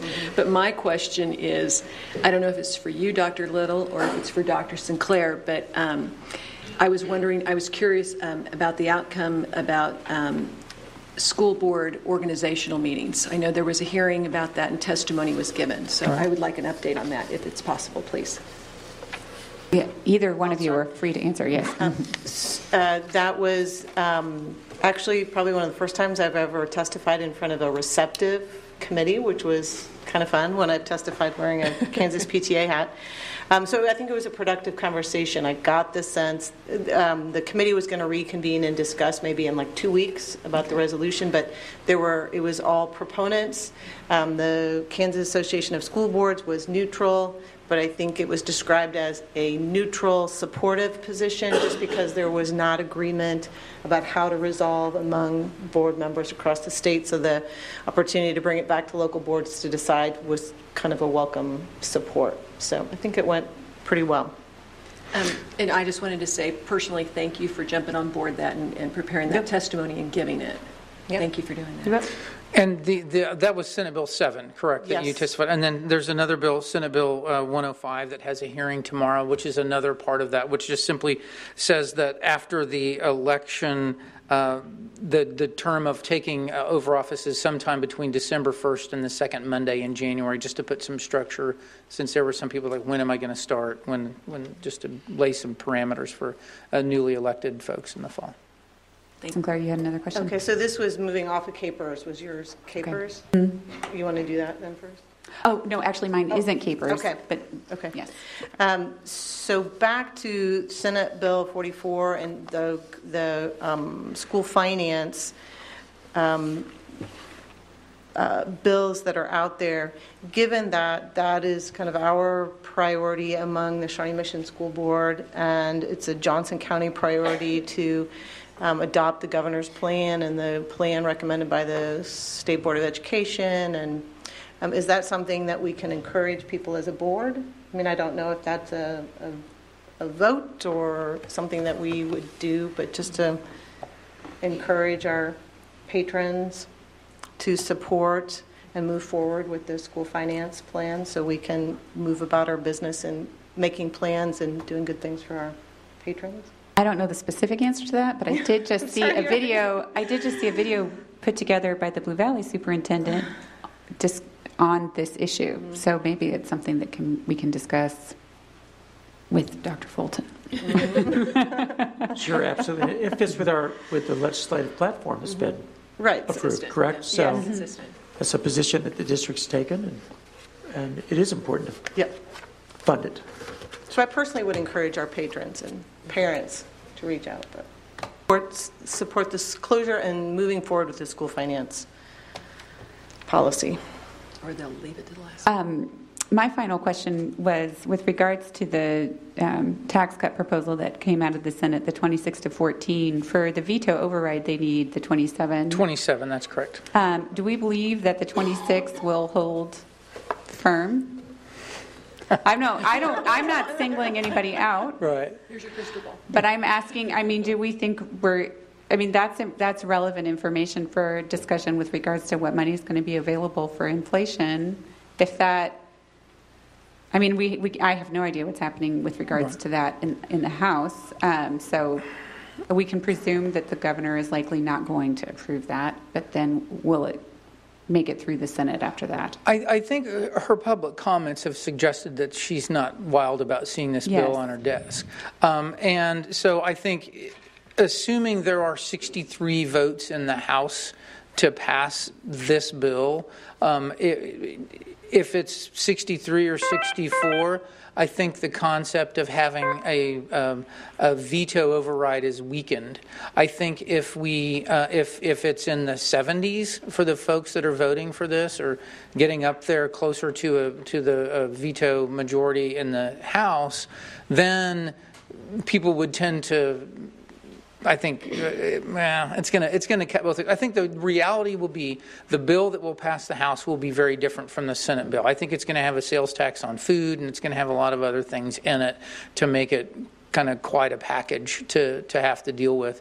But it is because there are some pretty sharp divisions as well between those who wanted individual tax relief and the corporate tax relief that was that was challenging enough that the Senate president had to create her own committee and chair her own committee to get it passed suggests that there's not a that there's not broad-based massive support for something like that and so it is a um, it, I think a veto override if if the House passes it pretty close a veto override is is probably a, a challenge but you know that's probably a ways from right now anyway Okay. Thank you. Can I do one Yes, last- I'm Dr. sorry. Sinclair, of course. The shenanigans are back. Um, the, um, I was really disappointed to see the voucher scholarship bullying bill in the House K-12 Budget Committee, and there's not even a, was there a fiscal note on that? Like, I'm just thinking of the chaos that would ensue if any student looks to transfer because of um, an incident of bullying, and that just, just strikes me as such a chaotic bill, not to mention that it's a voucher bill. Well, and, and uh, again, I should have stated that this is not to make light or, or anything with the issue of bullying by, by any means. Right. It's but it's, it's, a, it's a matter of, um, it, it would have an impact. Essentially, the way the bill's written is those pupils, those students would be, still be con- counted in our uh, if they were here, be counted in our student count, but then the state treasurer would send a check to the to the account of all those kids here that chose to take a voucher and go to a private school. So it's going to have significant impact. The state treasurer becomes responsible for tracking and coordinating every one of these accounts. So there's going to be tremendous cost there as well. I mean, the administrative cost is going to be significant in tracking this, but you know, to the, you get uh, 20 10,000 kids out on a voucher, that has an impact. So rather than addressing the issue in the school community and putting resources around addressing bullying, you're uh, essentially kicking the can down the road and actually setting up some kids who might not even be welcome in those schools in which they're trying to seek transfers for the very reasons that they're experiencing bullying. So it just, I'm sorry, I'm commentary. Sorry. So I think that was everybody's questions, unless for some reason President Stratton had one and I wasn't able to see it because he's on the phone. Not hearing any, I think we can probably move on to the next. Thank you. Thank you, Dr. Stewart. Um, or Dr. Little, sorry. um, so moving on to the overview of information and communication technologies program. Okay, and uh, Drew Lane's going to provide a, a brief overview of the uh, technology program. Dr. Atha, you're back. Welcome. Hi, Dr. Good to see you. You know he was he was engaged in another. You stole activity. my fire. well, good evening. I'm, I apologize for being late to the meeting. I was predisposed at, another meeting representing the school district, and uh, but I'm happy to introduce to you Drew Lane, Executive Director of ICT, which will give you an overview of of our technology program. Uh, uh, his report is quite lengthy. I believe it's in excess of 42 pages, but he'll certainly give you a brief summary this evening and he'll be ready to address your questions. Evening. Yes, as enthralling as it might be for me to go through all 42 pages of that report, I recognize that for many, if not all of you, that would not be the same feeling. So we won't be doing that. I will be doing a brief overview of the material that was in there. And uh, Mrs. Winning is going to help me with the, the PowerPoint here. So if we could move to the next slide. You've seen this slide before, probably in other presentations, but it's worth, uh, it's worth a review. Uh, ICT operates, for the most part, out of these two buckets of funds, and the importance behind that is that capital outlay and bond dollars, and essentially every other fund the district uses, are very much siloed, and those dollars don't really move from one silo to the next and back and forth. We have to spend out of those. And so when you th- when you see things like refreshes for technology devices and those types of things that come with a large price tag, it's important to understand that those dollars come from capital, and capital has to be used and can only be used for items like that. Bond, I spend very few dollars out of bond. Um, mostly bond dollars would be if we have um, large infrastructure that, that comes with a building as part of a building project or something like that we would have. And then ICT does spend uh, some money out of the general fund. Most of those expenditures are for things like subscriptions to services for student support, software, platforms, those types of things. When you look to the ICT budget and you look at the, the 08 fund spend out of there, you'll notice there are a lot of things in there that really go towards uh, student and teacher use platforms and software. So that's why this slide is in here. The cover slide we have here, I put in here just as kind of a reminder for myself uh, to help the board understand how we approach doing this report overall. And really, we kind of went after it with, with two main goals in mind. First was to provide you with a document that would give you an in depth review of ICT. Pretty much everything we do is in there. The second thing was that it's not something that we had undertaken as a department before, and so provided us an opportunity to do some deep dive and insightful thinking about what we do and how we do it and those types of things. So, on that note, let's go ahead and get into the really good stuff.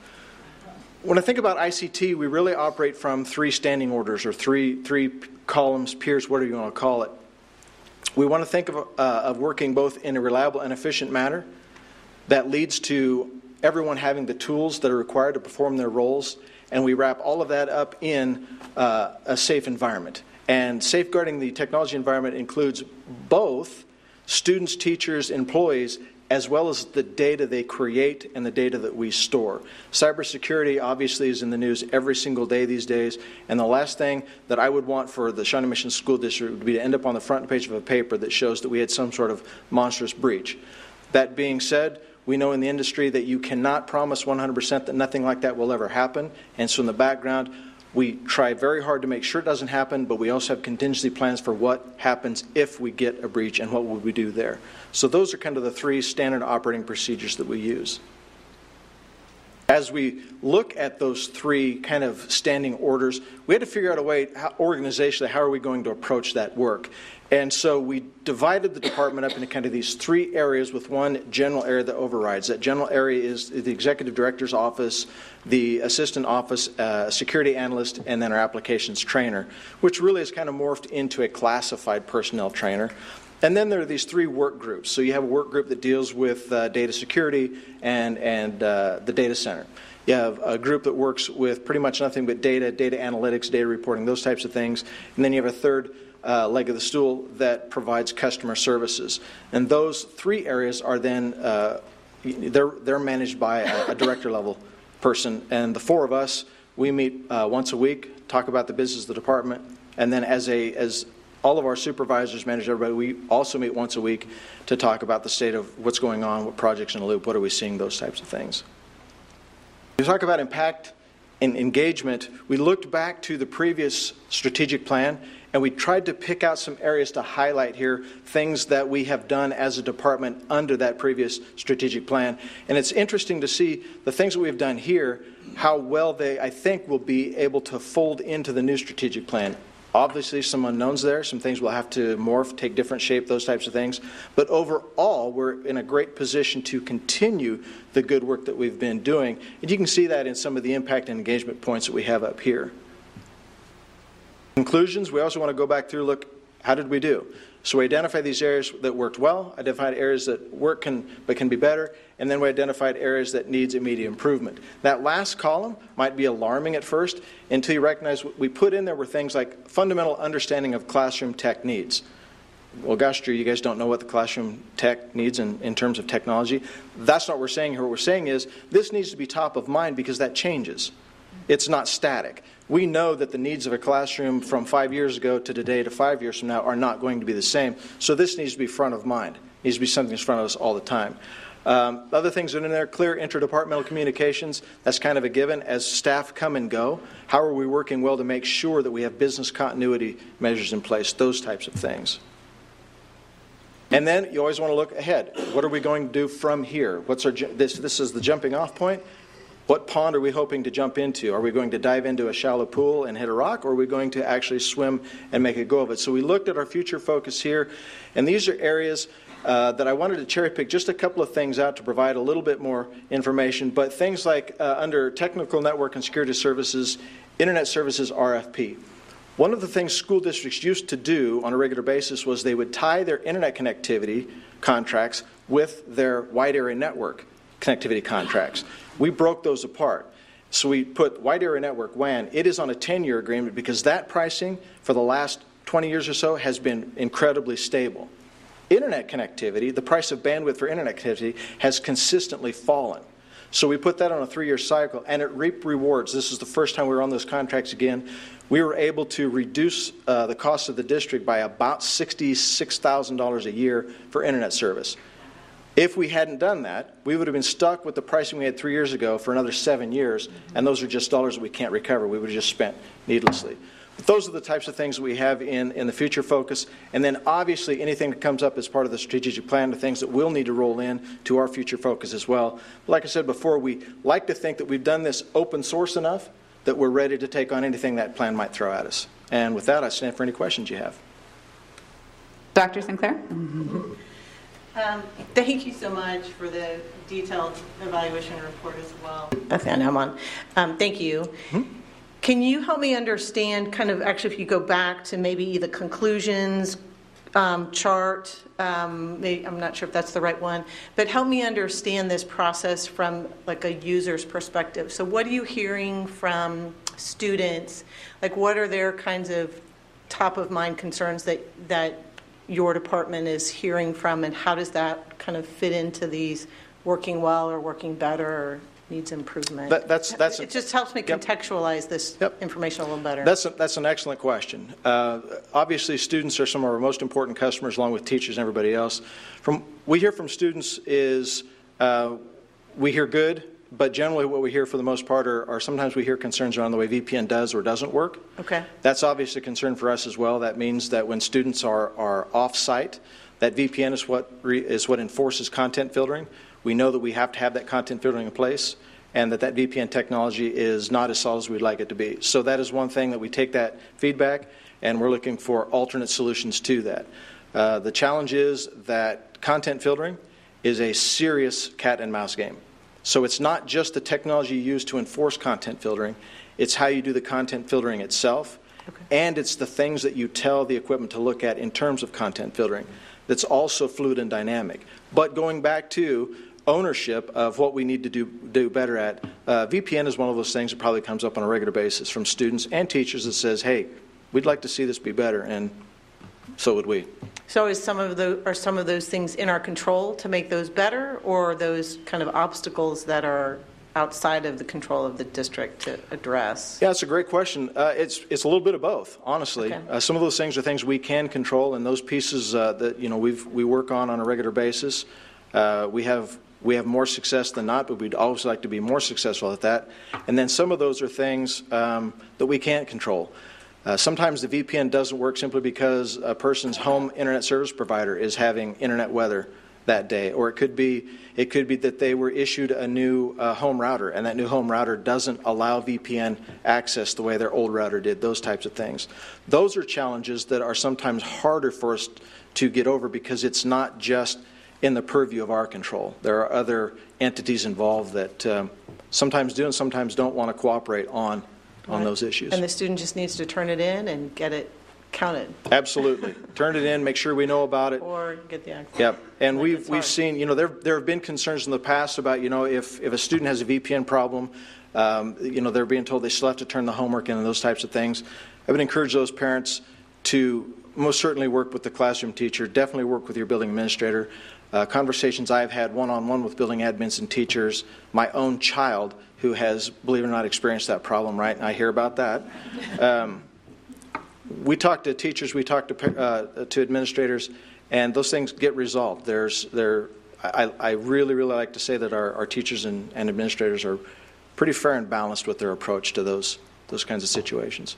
Not that students might ever exaggerate the level of concern or issue they might have had, uh, so we, there's some investigative part to that as well. Okay. Uh, Ms. Goodburn. I love this, this report. It was great. 42 pages of, of, of a lot of detail and charts and everything. And the one that kind of stuck out stuck out to me was the help desk call times. And I know that you put that kind of in your need, needs immediate improvement. That looks like those call hold times and length of calls have kind of gone up this school year. I didn't know what you attributed to that that to. I would probably first and foremost put that at the feet of the VPN issues that we've had. The VPN issues have been at different times really hard for us to resolve. Uh, they don't present the same way every time, and sometimes it's ebb and flow. Uh, sometimes we have more calls than others. Um, it could be one day we have everybody who is employed is at work, and some days not everybody that's employed in that, that faculty is at work. One of the things I think we'll have to take a look at down the road somewhere in terms of I- ICT is, is our staffing. I think we'll probably really have to take a strong look at our staffing model and decide um, are, we, are we as efficient as we could be there in terms of who's doing what? Are there enough people doing those types of things? I'm not advocating either way right at the moment, just saying that's something we really are going to have to take a solid look at.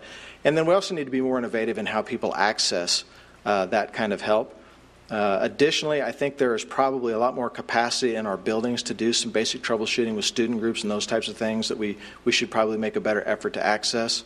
Um, those are all things that probably going to hear from in terms of strategic planning, might hear from those types of things through the new uh, digital learning task force, those areas. Um, but yeah, those those are things that we look at and we're concerned about as well.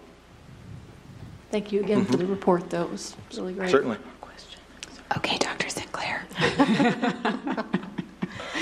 Um, The other, looking at the the conclusions in that box under automated and more timely data regarding critical building level reporting, that piece there, um, what kind of jumped out at me in, in that piece is just thinking about, we heard earlier tonight from folks from the, um, asking for more uh, progress around equity and inclusion. And part of that is really kind of being able, as a, I would think, as a, a building level leader, to be able to understand what's happening in our building in terms of our populations of kids hitting on key benchmarks, whether it's attendance or discipline issues or so those kinds of counts and being able to as a principal or a teacher look at how how are we doing as a building? Are we kind of hitting proportional kinds of um, targets? And is that something that a uh, maybe i'm asking a bigger district issue is that something we could is that something that would be discussed or something to work towards so that we have that infrastructure and i'm not even sure if that's what you were you know talking about here when you were talking about building level data reporting. Is that kind of what you had in mind, more of that student data or, or um, more administrative kinds of things? So if, if you would indulge me, I'll- I'll, I would like, I'll speculate just a little bit to answer your question. Okay. When we look at, when we look at automated and more timely data regarding critical building level reports, we're looking at first and foremost, what data do we already collect? What data do we already possess? How can we present that data? So it's from, from my office. So like attendance data? Correct, Students' attendance yes. data or suspension data or attendance, or- punctuality, uh, absence, you know, those types of things. Um, You know, what, what day, is there a common day of the week that a certain student misses, and is that impactful in some way, shape, or form? These, these are, these are very functional questions for us, Mhm. in, in the sense that these are very large data sets. We would like to incorporate even larger data sets into that and, and apply uh, much more powerful analytics against those data sets to see if there are patterns, if there are recommendations, if there are conclusions that we could draw from those data sets that we can't do today simply due to capacity um, uh, in, in, in analysis. And so, you know, the, the, the kind of the buzz phrase in, in the industry today is artificial intelligence. Uh, if you ask Elon Musk, it's going to kill us all. And if you ask uh, the guys from Google, they're going to tell you that it's going to save us all. I think the answer is somewhere in between those two, to be honest with you. Hopefully, it's somewhere in between those two. But honestly, for a district of our size and the data sets that we work with, I think we have to give serious consideration to solutions like those in the not distant future to um, application towards some of these more complex questions we're asking because they are exceedingly complex questions. To look at a student overall and, and that student's performance academically, there are so many things that feed into that. How regularly do they, do they eat? How often are they at school? How often are they at school on time? What is their route from home to school? Do they walk? And when they walk, is it mostly cold? Is, I mean, there are a variety of things that we don't necessarily have the capacity to analyze today, but we should in the future. So you were even thinking bigger than I, I mean, I love that, and just looking at programmatically, kind of that analytical approach. I was even thinking more simply of just basic descriptive statistics and breaking it down by, you know, key kind of populations that we're trying to make sure we're closing achievement gaps with, and just even having that descriptive data information kind of at your fingertips, kind of in aggregate at your building level, and then be able to deaggregate by target groups. Hmm. So I was even thinking a lot um, Yeah. I, I value that too. That would be incredibly helpful. Well, and that's, that's part of the solution building that we're trying to do. You know, the So- data's, the data's there. so Well, important. it's, it's mostly there. Some of it is not very clean. That's particularly true when you get in discipline data. And the other thing you get into is, uh, in some of the data sets, you don't, you have very small ends. As, as you, as you know, when you look at, Mhm. if you're answering a certain problem and you only have three out of 30 students that Mhm. fit that in, Mhm. then you really can't use, that data's of very limited value. You've got to get a lot bigger data set than that. So Yeah. that's, part of what we're working on is trying to get a, not only the technology that we have to work effectively for us, but make sure we get our research questions down and then our ability to dive deep into that data and do the analysis accomplished in a time efficient way. Thank you. It's just going to be such an important part of us being able to move forward with some of the priorities that we're hearing from the community and from this group. So thank you for that. Certainly. And what you heard me say earlier in that needs improvement column, really these are things that we know need to stay front of mind for us and, and be open minded enough to look at, at situations, realize that maybe the solutions we have or have been using um, don't function as well as others might. We want to remain open to that. Be very conscious about budget. Some of those tools can be very expensive very quickly, uh, but certainly want to make sure. We just want, I just wanted to impress upon the board tonight that, that your, your technology department is open minded and looks at things like that as possibilities rather than we can't do this because. Thank you. It looks like Ms. Goodburn has one more question.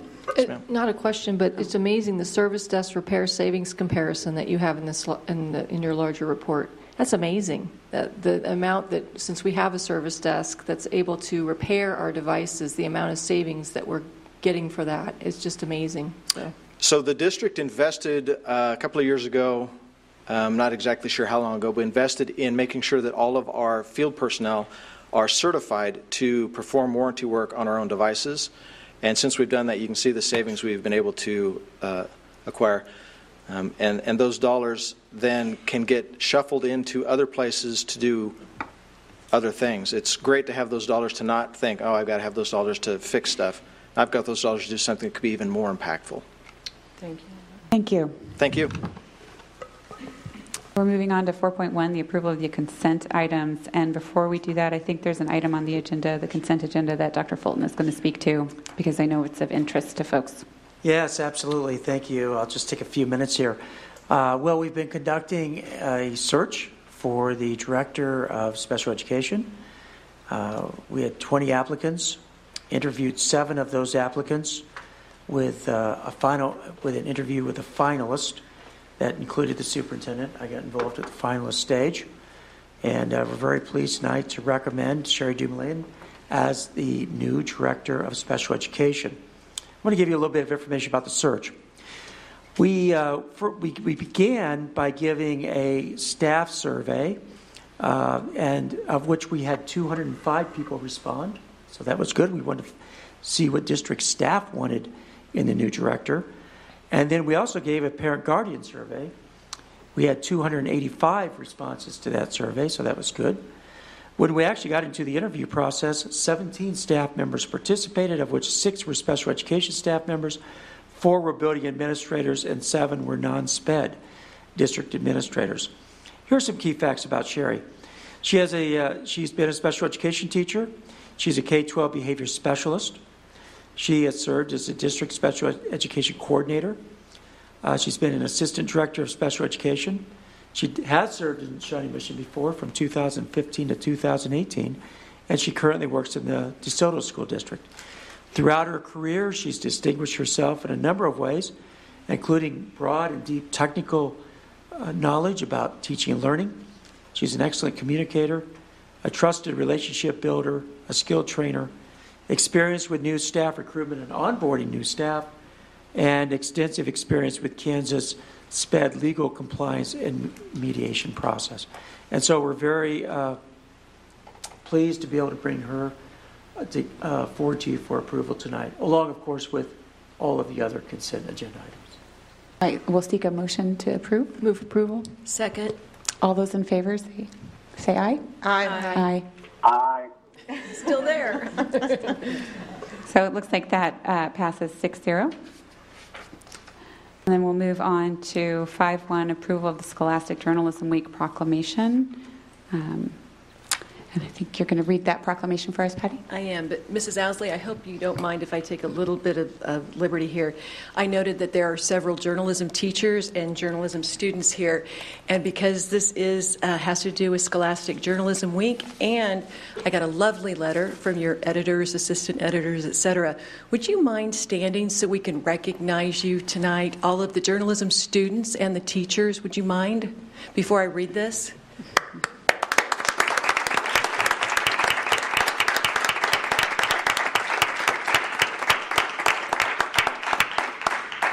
Thank you. Um, you can tell I'm the proud mother of three Shawnee Mission journalism students, so thank you for doing that.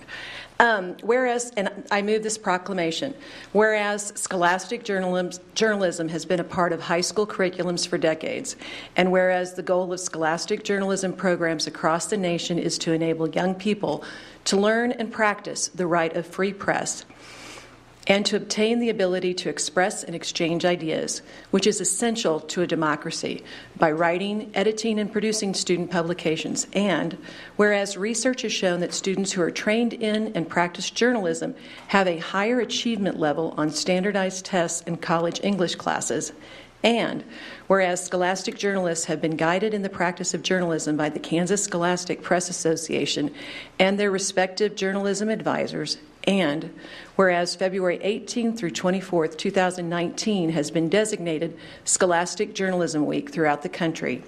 Now, therefore, be it resolved that the Shawnee Mission Board of Education does hereby proclaim February 18th through 24th, 2019, Scholastic Journalism Week in the Shawnee Mission School District and congratulates student journalists and their advisors for their continued work in journalism education.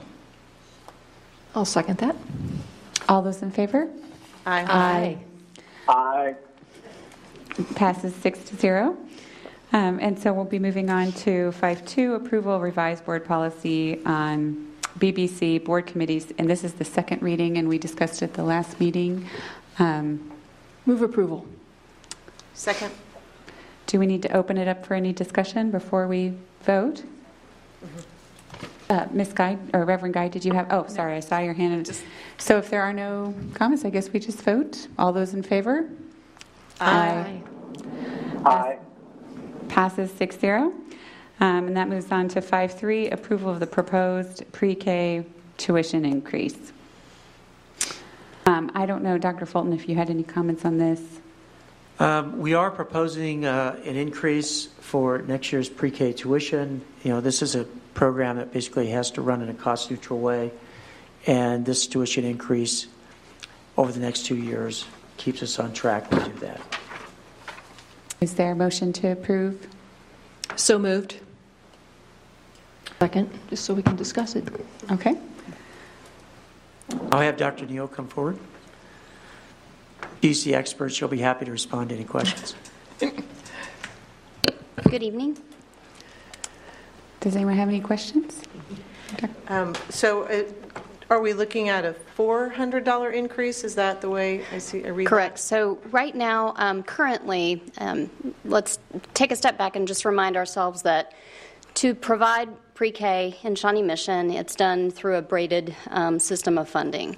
So we have our our no fee programs where families have to meet qualifiers.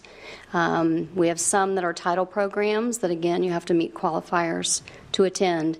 And then um, we also recognize that there were families that maybe didn't meet any qualifiers, but still were interested in receiving high quality pre K education in Shawnee Mission. So we started the tuition program, and so that's this is the piece that we're looking at tonight. We have um, right now currently it's 2550, 10 uh, installment payments. So the proposal in front of you would be to increase that to 2950 for the 1920 school year, 10 installment payments of 295. And what is the role of the title funding impacting this program? Because that's one of the four revenue sources, right? There's title and TANF and um, at risk, four-year-old at-risk dollars, and So the title funding simply funds um, the program specifically at title buildings, and as you know, we have uh, we have identified uh, the four schools that will continue um, to be supported um, through title funding for this coming year. So that's just separate for them. So those um, families to attend um, no fee in those particular buildings. Um, they could meet a qualifier similar to what the um, four year old at risk would be, but also if they didn't meet those, but they reside in a Title I uh, area, school wide Title I area, they could attend at no fee because it's funded through title funding. Okay. The others, um, the four-year-old at risk and the um, can, the KPP grant that we receive, um, those virtually have almost identical qualifiers, with the exception uh, of the fact that KPP allows free or reduced. Um, the four-year-old at risk um, narrows that to uh, free lunch only as one of the about eight to nine qualifiers for families. Just for context, can we, um, I'm not as familiar with this program as some of the other programs. How many hours a day is this, the pre-K that they're paying the $295 a month for? And So it's a half day. That's a great question. It's a half day program. We have AM and PM sessions, and they run from um, 8:15 to 11 or 12:15 to 3, and they are five day a week programs. So it's half day, five days per week. And that's throughout the course of the academic year? Correct. Are we one of the only districts that offers that, or do all the districts offer something to that effect? So I think. I mean, in the Johnson County area. Sorry, I'm not meaning all Right. the districts everywhere. um, in Johnson County, I would say that um, there are some, for example, Blue Valley um, run, offers a program that is more similar to what um, we offer at the uh, Early Childhood Center in that they are not receiving um, those, they don't receive those grant funds, but they are serving certainly the three and four year olds um, that have active IEPs alongside peer models. So that is um, a fairly common um, offering in Johnson County. Um, but um, for us, we've been fortunate. and I think there are, there are other districts that do utilize some four year old at risk, um, but I don't have that information data in front of me to share with you, so I would want to look at that before. But I'm happy to get it for you. Thank you. Yeah. I have a question. Oh, yes, Reverend Guy. Um, so you you said that this next year the tuition would increase from twenty five fifty to twenty nine fifty. Um, your recommendation is also that the following year it will increase again, a total of thirty one percent over the two years. So correct. So um, tonight, I believe the the um, the motion in front of you is really for 1920, but I did. You're correct in the backup material. Um, I was asked to put together a two-year plan um, because taking it from 2550 to 3350, I felt like was a really steep uh, jump for families. Um, so that's phased over the course of the two year period. Um, we are very fortunate in Shawnee Mission to be able to offer out, what I would say is outstanding um, early childhood, and that is um, because we have attracted um, really fine educators. Um, and um, to meet the ratios, not only do we have a teacher in those classrooms, but we also have um, educational aides supporting, uh, and they have to meet a certain level um, based on the grants. There are some really specific requirements. And so, um, because of that, um, sometimes those qualifications that really allow us to offer exceptional programming.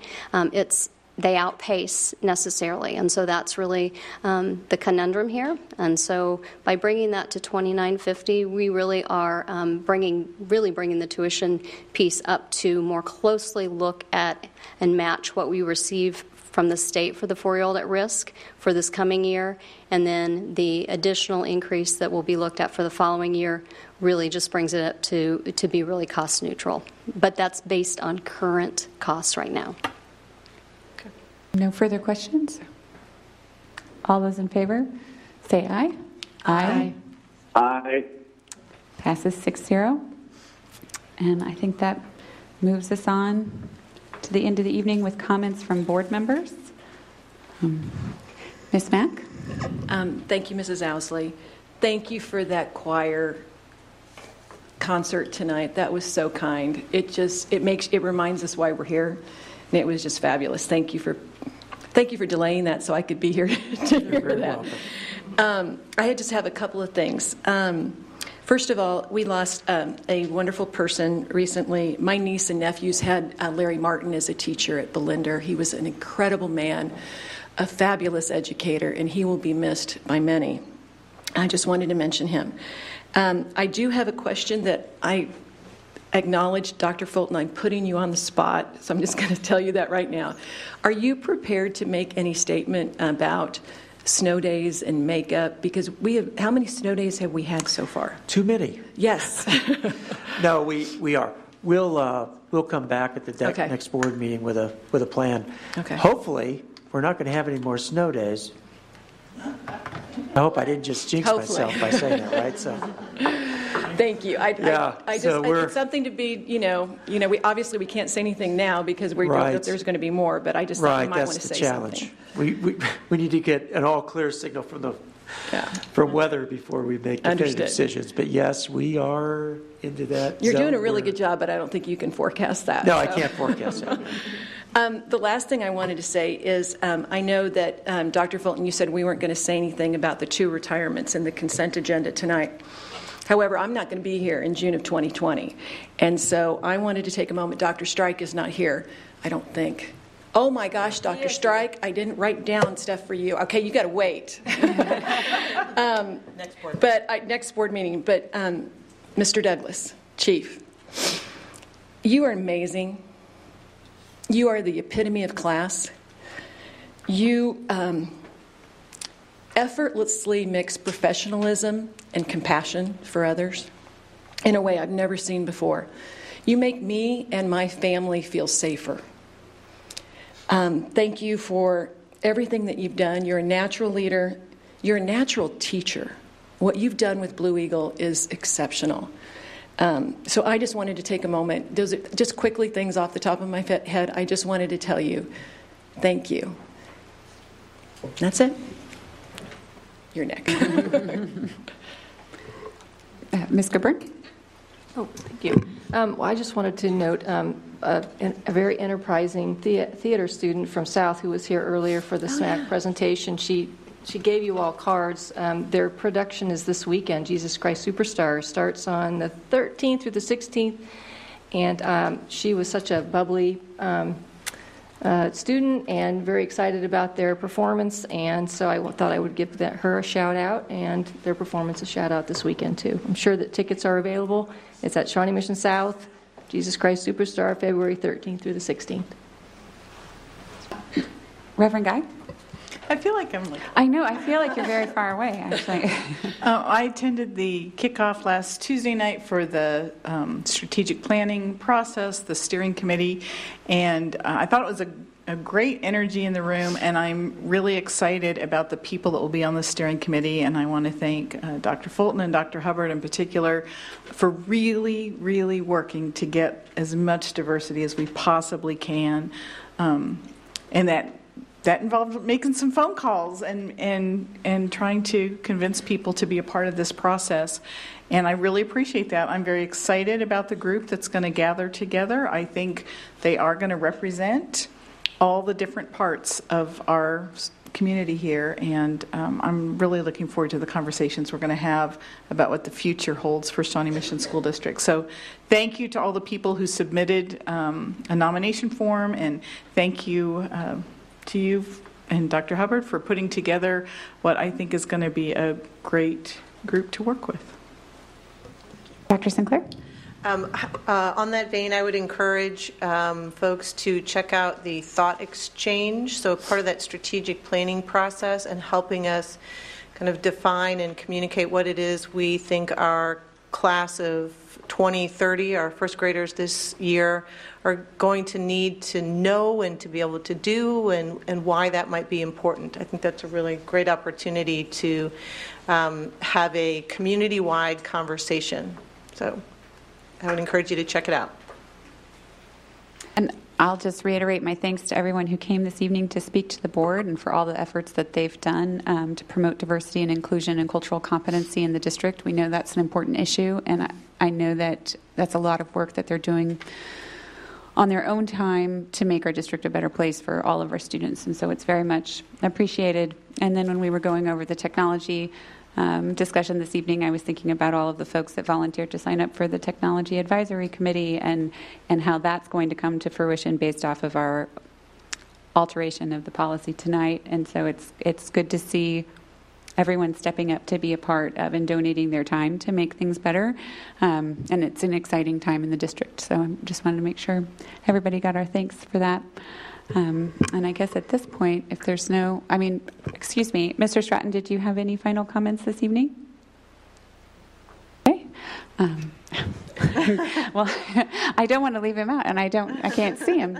So we'll have uh, Ms. Goodburn send us into executive session. I move we go into executive session to discuss confidential student information pursuant to the exception relating to actions adversely or favorably affecting a student under KOMA, and the open meeting will resume in the boardroom at, I don't have a, whoa, Um, I think 8:30. Should we, and we, wait, should we take like five minutes before we go back to executive session and then tack that on Oh, top we still have business to do, so Oh, I don't yeah, think that no. that's an appropriate time to do that. Oh, okay. I mean, No, that would that's fine.